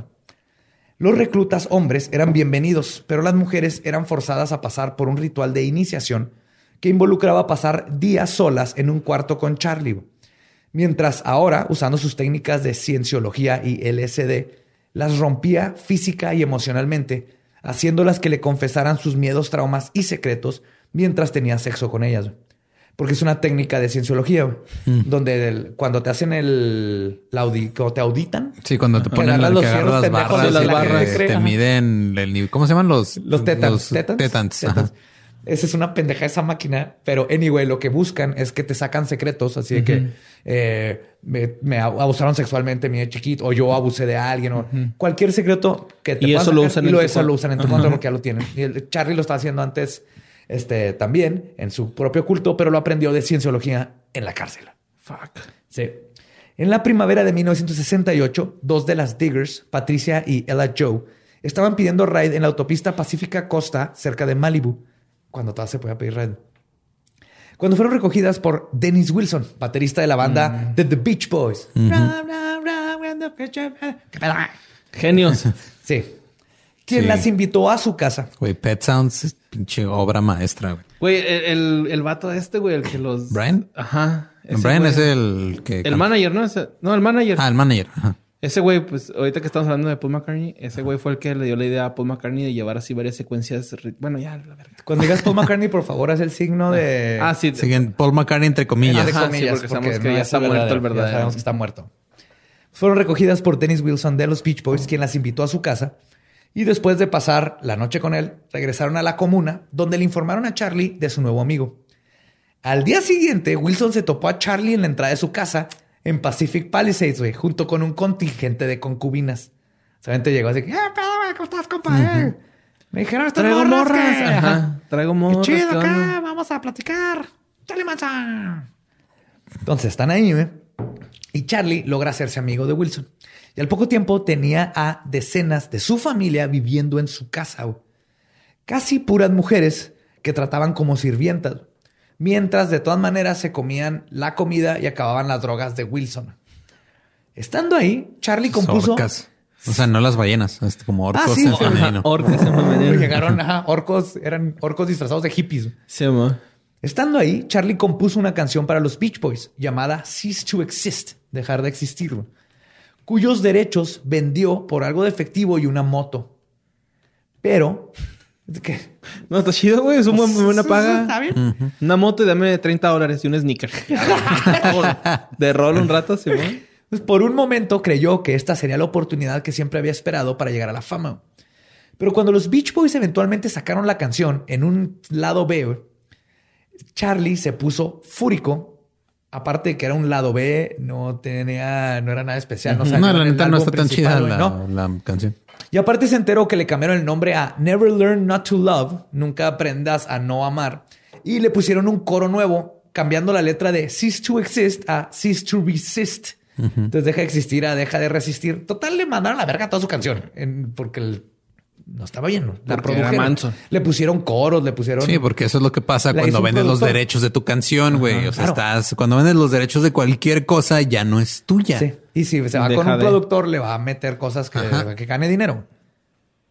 Y aparte, digo, o sea, sí, la, digo, de, de- de lo, la canción en sí no está tan chida. Entonces, lo que, lo cual me dice que de entrada estaba culera. Sí, sí, claro. Pero para cuando esto sucedió, Wilson ya había dejado atrás a la familia Manson, harto de tener que lidiar con ellos. Un día simplemente los dejó en la casa, dejando que el casero tuviera que encargarse de desalojar a 30 hippies del lugar, güey. Este, y, y está bien cabrón, güey, porque mantener a la manada de orcos le terminó costando a Wilson 740 mil dólares de hoy solo en un par de meses, güey.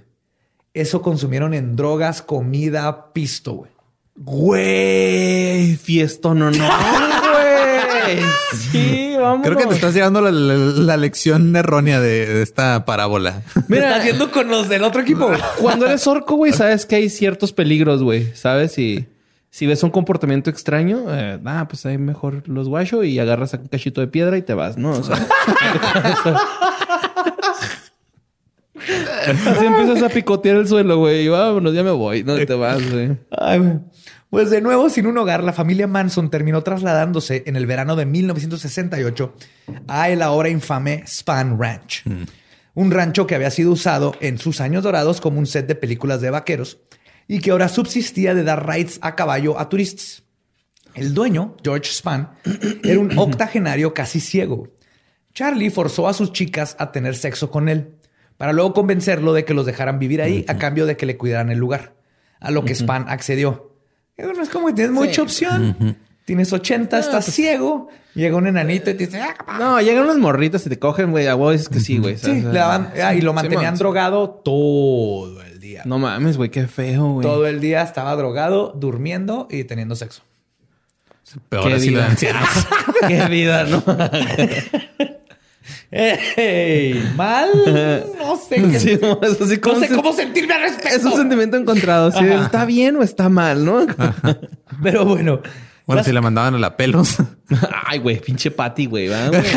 Big Patty. no, no es cierto. güey. Bien culo. Señor George. Hoy, hoy va a venir Patty. señor, hoy va a venir Patty. Y el güey así. Guacareándose, güey.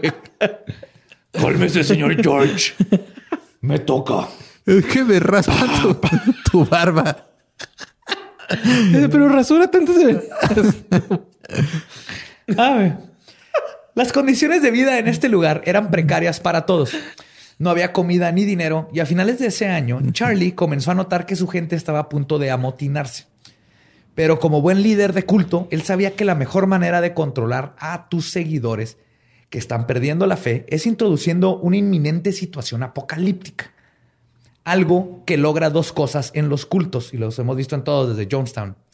El temor a un enemigo externo te mantiene adentro y la idea de prepararte para combatir a dicho enemigo inexistente te hace más dependiente del líder, güey, quien es obviamente el único que sabe qué se necesita hacer, porque obviamente él se inventó toda la chingadera. Y esta inminente situación apocalíptica la encontraría Charlie en unos lugares menos esperados. The White Album de los Beatles. Ah, Y de, De- ahí viene ajá. todo el desmadre. de donde este enemigo externo tomaría su nombre Helter Skelter. Helter Skelter. Helter Skelter. Ahorita les platico qué es después. Ajá. Y como todos los cultos, cuando se llega a este punto del mismo, las cosas se van de mal en peor, rápido y con prisa. Y en el caso de la familia Manson, este escenario ficticio le, toma- le terminaría costando la vida a ocho personas y una oreja a un dealer cortado por una espada.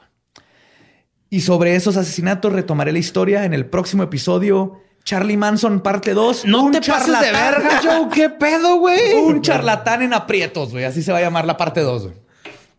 ¿Qué te pasa, María? ¿Por qué hacen esto, güey? Tenemos que separarlos. No, güey, pero es un pinche fin de temporada de Sex and the City, güey. ¿Qué pedo, güey? Porque terminaste erecto. Y con Erecto una ya. espada en una oreja, güey. O sea, ¿Qué, qué chido pasó con el dealer y la espada, verdad? Sí, güey, qué pedo, güey. O sea, había una espada ya de por medio, güey. Tiene que haber una continuación en eso. La próxima semana sabrás todo el desenlace del rancho en adelante, güey. Del señor Charlie, ¿qué pedo, güey? Creo que ese güey va a valer verga, güey. No, yo no valgo verga, culero. Tú vales verga. Creo Tú que se, verga, se va a morir en el 2019. ese güey. Casado, por cierto. Casado, güey. Y con canas. Muy guapo. Guapísimo, esa barbita. Ujú. Exacto. Delicioso. ¿Cómo se llama? Su, su sosa cáustica. Sosa cáustica en la frente. pendejo soy, Chingado. Ah, bueno, ese fue el episodio parte uno de Charlie Manson. Eh, sí, Sí, parte uno de 34. Pues pudieron haber sido todo, la- todo lo que queda del año va a ser, va a ser dedicado a Pues, Charlie. Pues es que no es tan importante, Joe, ¿no? Más bien es como que el que tiene más información o algo así. o Mm, más bien es el que pues, Más famosito.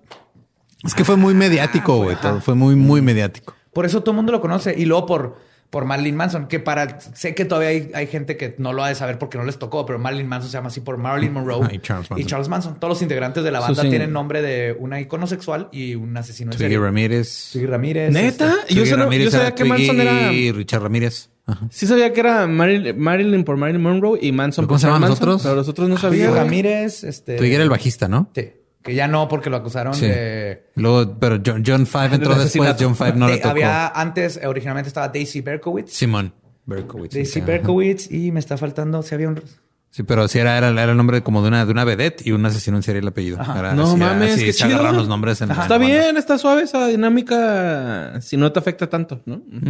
O sea, no Digo, es como es que, que yo vaya es- al gabacho, güey. es simbólico, "Ay, güey". Ya no voy a ser Mario Capistrán, voy a ser Mario Bin Laden, ¿no? O sea, güey. Mario Bin Ahí me quedo, güey, en Mario Capistrán, güey. O sea, Va más como Yuri Pokianchis. Yuri Ok, Poquianchis. va, va, va, va, me gusta. Ajá, Yuri Pokianchis. Es una nueva banda. Va a ser Yuri Pokianchis. An- Anaí Huipas. No, estoy pensando en más. Ya no puedo esperar el siguiente programa yo. Por suerte tú no tendrás que esperar mucho más. ¿Puedo usar la misma ropa para el siguiente programa? Sí. Serena Monstruo de Catepec. No, ese no queda. Será monstruo.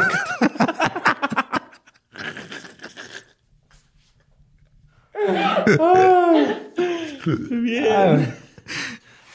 Bueno, bueno, si quieres mu- decirnos tú estás. Tus redes, Borre.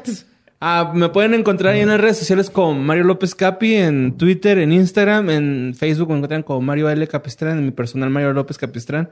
Pero pues ya no puedo agregar gente, entonces. Ya no, ver. puede, ya no puedes agregar gente. Ajá. Si son chidos, güey, y borro a dos, tres güeyes ahí que tengo de Pero en empresas el que me quieren vender. pueden seguir todos los que quieran. Sí, En el Instagram. Instagram. ahí está. Y este, escuchen qué fue de ellos, güey, ¿no? Que, Que ya se, va a se salir. estrenó ayer. ¿Ayer? Sí. Ah, ayer se estrenó, güey. Yo sé que el primero quedó culero, güey. El segundo también, el tercero, güey. Pero yo que sé que vamos a ir podcast ayer es mañana. güey. Ajá. Yo, Mira, bueno, el, el tiempo es una ilusión, güey. Ahorita no hay días, no hay horas, no hay nada, solamente hay existencia. Ya tengo mi nombre, Belinda de la Madrid.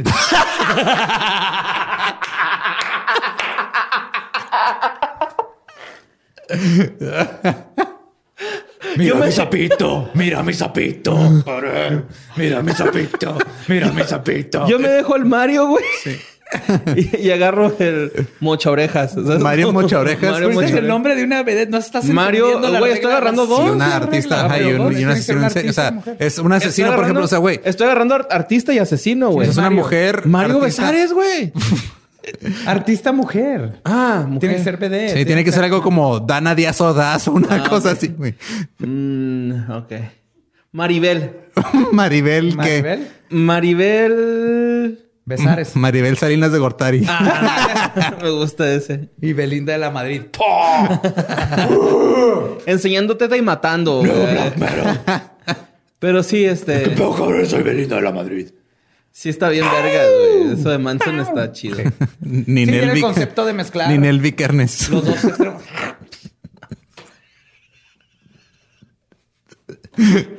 Ninel Guzmán. Así, ¿no? Ay, güey. ¿Cómo es el de esta? Gloria Kate, COVID-19. Kate Guzmán. Kate Guzmán. Ajá, sí, Kate Guzmán. O sea, por alguien, ¿no? O sea, No digo, nadie en ajá, nadie en específico. específico, claro. sí. Por favor, no. Ay, por favor, no. Estoy mamando. Y bueno, a nosotros nos pueden seguir en todos lados como arroba leyendas podcast. Yo soy arroba ningún Eduardo. Yo soy Elba Diablo. Eh, con esto nuestro podcast ha terminado. Podemos irnos a pistear. Esto fue Palabra de Belcebú. Los amamos. Macabrosos, nos vemos el próximo miércoles. Bye. Yay. Te mamaste con ese cliffhanger, güey. neta,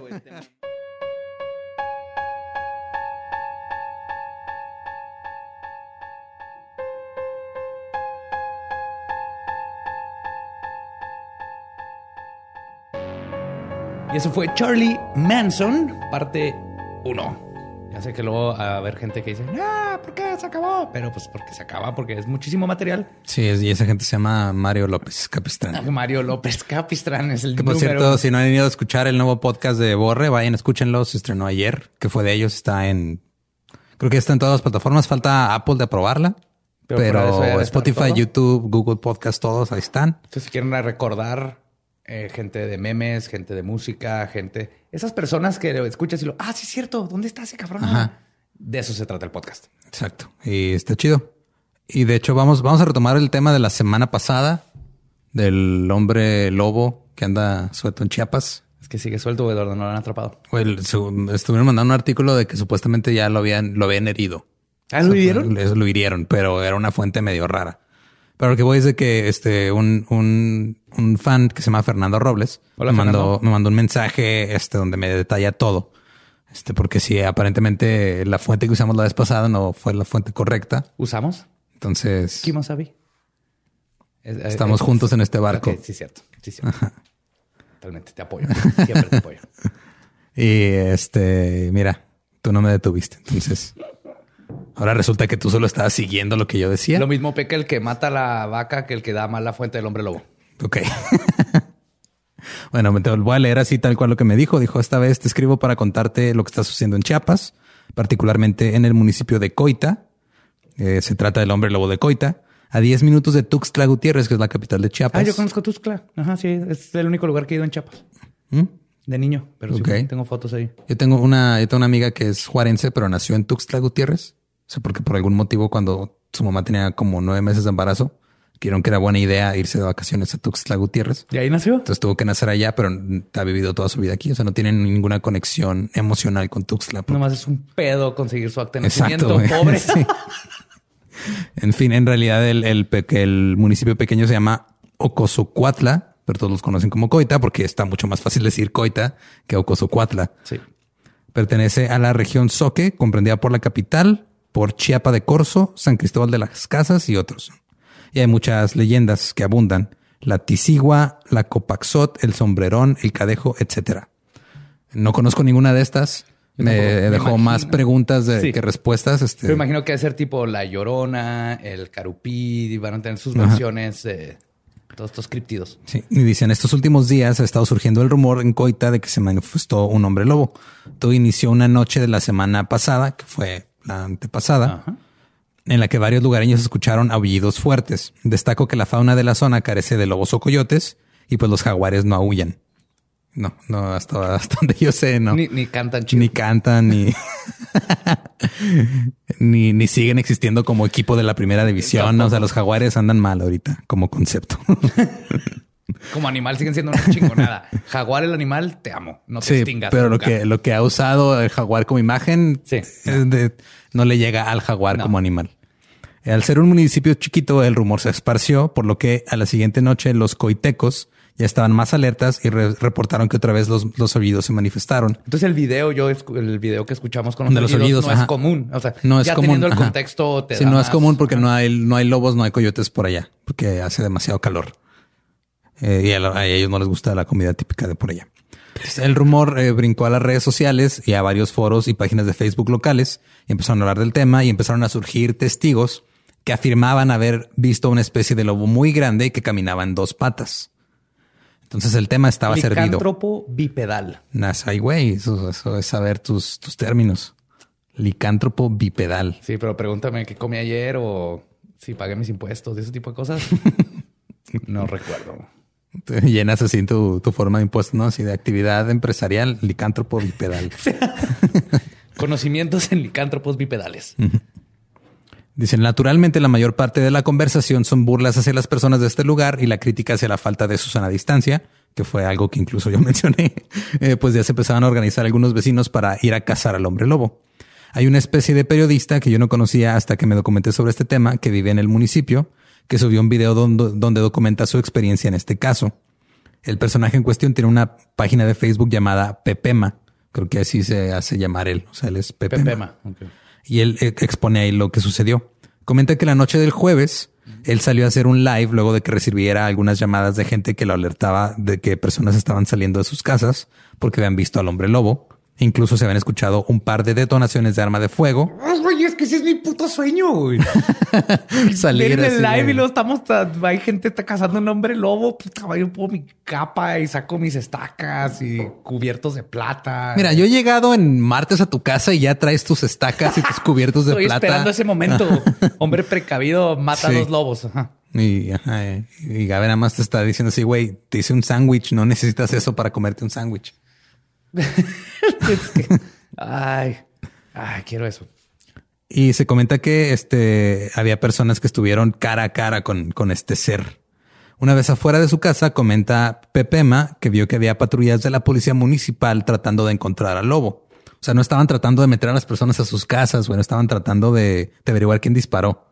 Ahí me pone, me pone Fernando Ajá. ese ojo. O sea, los policías no estaban este, diciéndole a la gente regresense a sus casas. no, están policías ayudando. así de, Güey. güey, ¿por qué dispararon? ¿Por qué un hombre lobo? Ok, vamos a ver qué pedo. Es igual que con los, con la, este, los nativos americanos que tienen su propia policía federal con derechos federales. Sí, lo comentamos en lo de en el episodio de de Skinwalker. ¿no? Skinwalker, ¿no? Y que eh, cuando llega alguien y dice es que hay un pinche Skinwalker y está matando cosas, ellos van y lo toman con esa seriedad de los policías, ¿no? Así que, ok, sabemos que pasan este tipo de cosas raras, vamos a investigar.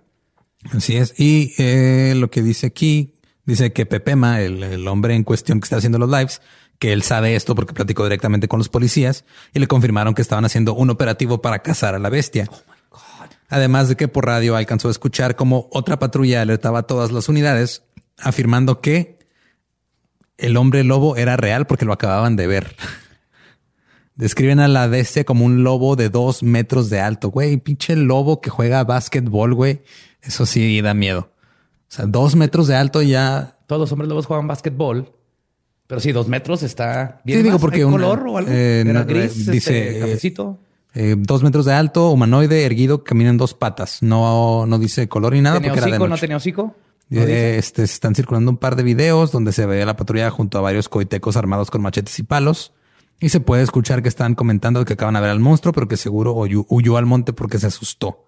Pero no dice, no vienen más especificaciones sobre. Si sabes más sobre el especificaciones, el, tipo de trompa y todo eso, me encantaría saber. Pero, o sea, digo, los lobos son grandes. Un lobo, si se, si se paran dos No. patas, sí mide como un 80, ¿no? Unos, O más. O más. Sí, sí. La gente Dependiendo no de tiene idea. la- Tu cabeza cabe en las fauces de un lobo, así, un lobo ya adulto. ¿Adulto? Es- sí. O sea, tú sentado, el lobo te llega a la cara. Pero no caminan en dos patas. Nunca. Tal vez solo caminan en dos patas cuando no hay cámaras. O cuando no quieren hacer ruido, güey.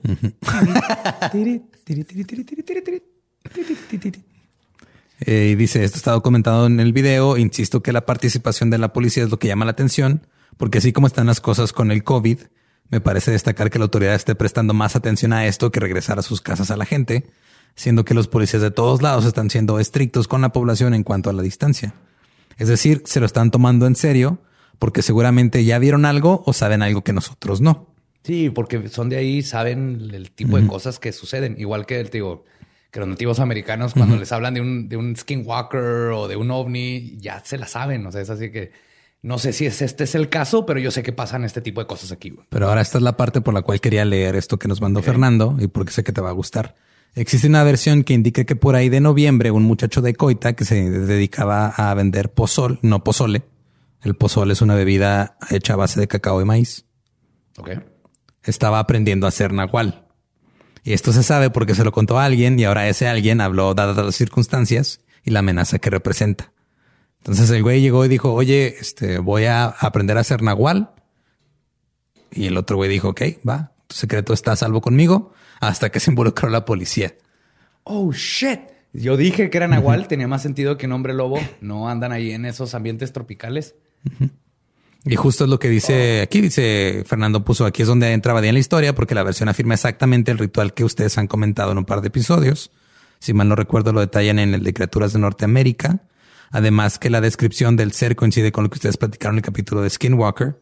Se dice que el joven aprendiz de Nahual tiene en su casa retazos de piel de un cadáver. Se dice que es de su abuelo, que todo esto empezó en noviembre y que ahora ya se está manifestando en las noches. Oh, shit. Entonces Todo- todo, todo lo del Nahual puede, puede que sea, puede que sea la, la, la respuesta. Es que eso es lo que tiene más sentido. No, no tenía sentido. Hombre lobo. Nahual, totalmente. Y Fernando aquí este, pone, dice, aquí está mi teoría Partamos desde el punto que todo hasta ahora es cierto. Tendría sentido que el lobo, que el lobo se manifieste, se manifieste ahora porque el todo el pueblo había estado encerrado en su casa por la contingencia sanitaria, lo que significa que el lobo puede cazar más fácilmente sin ser detectado por las noches, pues una persona despistada o imprudente caminando solo en un pueblo donde están todos encerrados es presa fácil. En contraste, con cazar sin la contingencia, pues sería fácilmente detectado. Que Eso tiene- Sí, pues sí. en pueblos chicos de maneras es muy difícil que no te se den cuenta. Ahí saben quién es el chismoso, quién es el pervertido. güey. Incluso saben quién es el posible Nahual. Dice, sin embargo, las cosas se le salieron de las manos y ahora ya todo el pueblo está alerta, pero su transformación de alguna manera ya no puede ser evitada. Y lo que yo creo es que los policías saben que si hay un cadáver en la casa del sospechoso, yo creo que fueron al domicilio, registraron el lugar, vieron que era real lo de los retazos de piel y no encuentran al tipo, por lo que la cacería tiene luz verde desde el Poder Judicial Municipal. Oh, ya como un asesinato. Ajá. Entonces dice, en conclusión, tanto residentes de Coita como la policía local están tomándose muy en serio esa situación. Si hay una cacería, si hay testigos, no creo que propiamente sea un hombre lobo, más bien estamos hablando de un aprendiz de Nahual que está sin control y es inexperto. Y tiene Esa sentido es una porque... película de Disney, El aprendiz de Nahual. Con la voz de Adal Ramones. Como el papá Nahual. Eugenio Derbez sería el Nahual Sí, inexperto. Nahualito. Tiene sentido porque en la región de Soque, donde está San Cristóbal de las Casas, Chapa de, ¿qué dije? Al principio no me acuerdo. De abundan historias de nahuales y que hay antecedentes de esas leyendas de hace mucho. Entonces dice que tiene amigos que han presenciado historias o eventos que dicen que tienen que ver con nahuales y que no pueden explicar de otra forma. Entonces, sí, claro, es lo que asumí inmediatamente. Y el- el- sí, Está vivo ahí, de ahí viene toda esa cultura del Nahual. Así es. Y dice el, el- lo que creo que me, me debe, de- lo que también me llamó la atención de lo que dijo Fernando es de que obviamente partiendo otra vez de lo que él dice de todo esto es real, partamos desde ahí. Dice el problema es que se está dando un contexto eh, en un contexto social que hace que los coitecos queden como ignorantes e imprudentes, este, por estar eh, saliendo a cazar a- en, en grupo durante una contingencia, ¿no? O sea, dice que esto último puede ser cierto, pero también los entiendo porque se sienten amenazados por algo que los puede matar más rápido que un virus. Esto es lo que yo decía. Claro que sí. Te arranca la cara. Así es. Entonces, este, pues Creo que lo único que eh, queda es este. Tienes que pedirle perdón por no haber considerado la- el Nahual, Eduardo. ujú. Perdón, Nahual. eh, yo no sabía lo que Aprendiz decía. de Nahual, perdón. Aprendiz de. Nahual. No, y gracias a Fernando. Este nos mandó esto este, justo antes de que grabáramos el, el, el pre-roll de la digo, el, el- este, esta sección de la semana pasada, pero no lo leí a tiempo hasta ahorita. Entonces quería. Sí, nos hubiera encantado, pero pues ya lo redimimos. Tiene ya esto tiene más sentido dentro del contexto del lugar, de la sociedad y de lo que está sucediendo. Y si tienes más, te digo, el- lo de las este, garras en el piso, todas esas cosas me, encanta- me, me encantaría. ¿eh? Me encantaría saber más del caso y mantenernos al tanto. Viste que tal vez lo hirieron, ¿verdad? Sí, eso fue un, un la- lo mandaron así como una fuente local, pero se me hizo como Ah, quién sabe. sí, o sea, como que nada más este era un rumor que lo habían herido, que lo habían herido de bala. Uf, uf, uf, uf. Eso fue lo Uh, se último pone que bueno. se supo del hombre lobo. Vamos a ver y si sale todo lo de. Si sale en la parte policíaca, porque sabemos que en lo sobrenatural siempre se va a dudar y todo eso. Si sale en la parte policíaca que encontraron que este chavo había matado al abuelito o algo. Eso va a estar bien, Ahí cabrón, sí es. sí. Todos nos ponemos nuestro saco de Mulder y I want to believe. Mira, si Javier La Torre ya reportó una vez sobre el sendero del chupacabras, también puede reportar sobre esto en vez de que estarnos sí. diciendo que salgamos a la calle, pinche psicópata.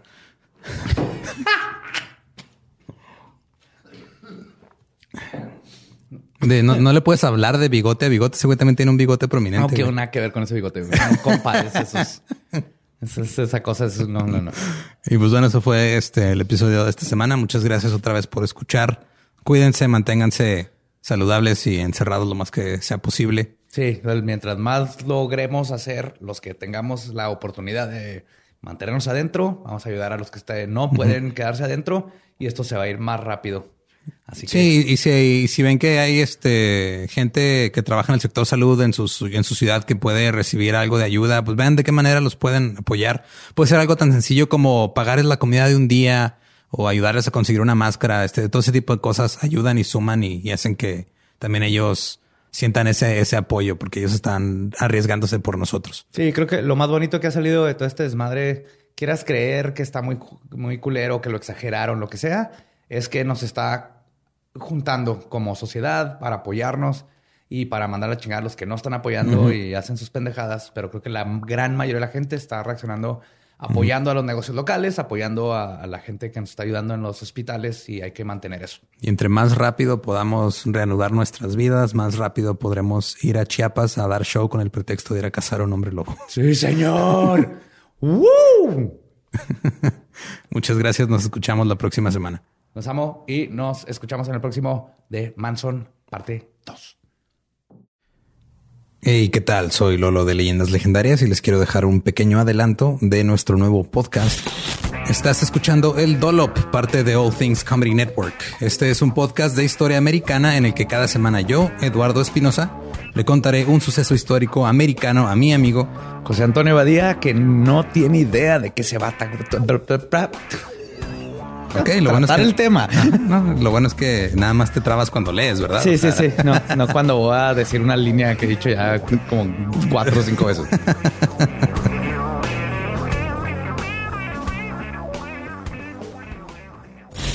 De joven comenzó a trabajar en barcos y en 1816 fue capturado por el pirata Jean Lafitte en la costa sur de Texas. Güey, ese será mi sueño. Ok, top uno, que me secuestren este, extraterrestres. Número dos, tiene que ser que me secuestren piratas. güey. Estén pendientes y suscríbanse a El Dolop.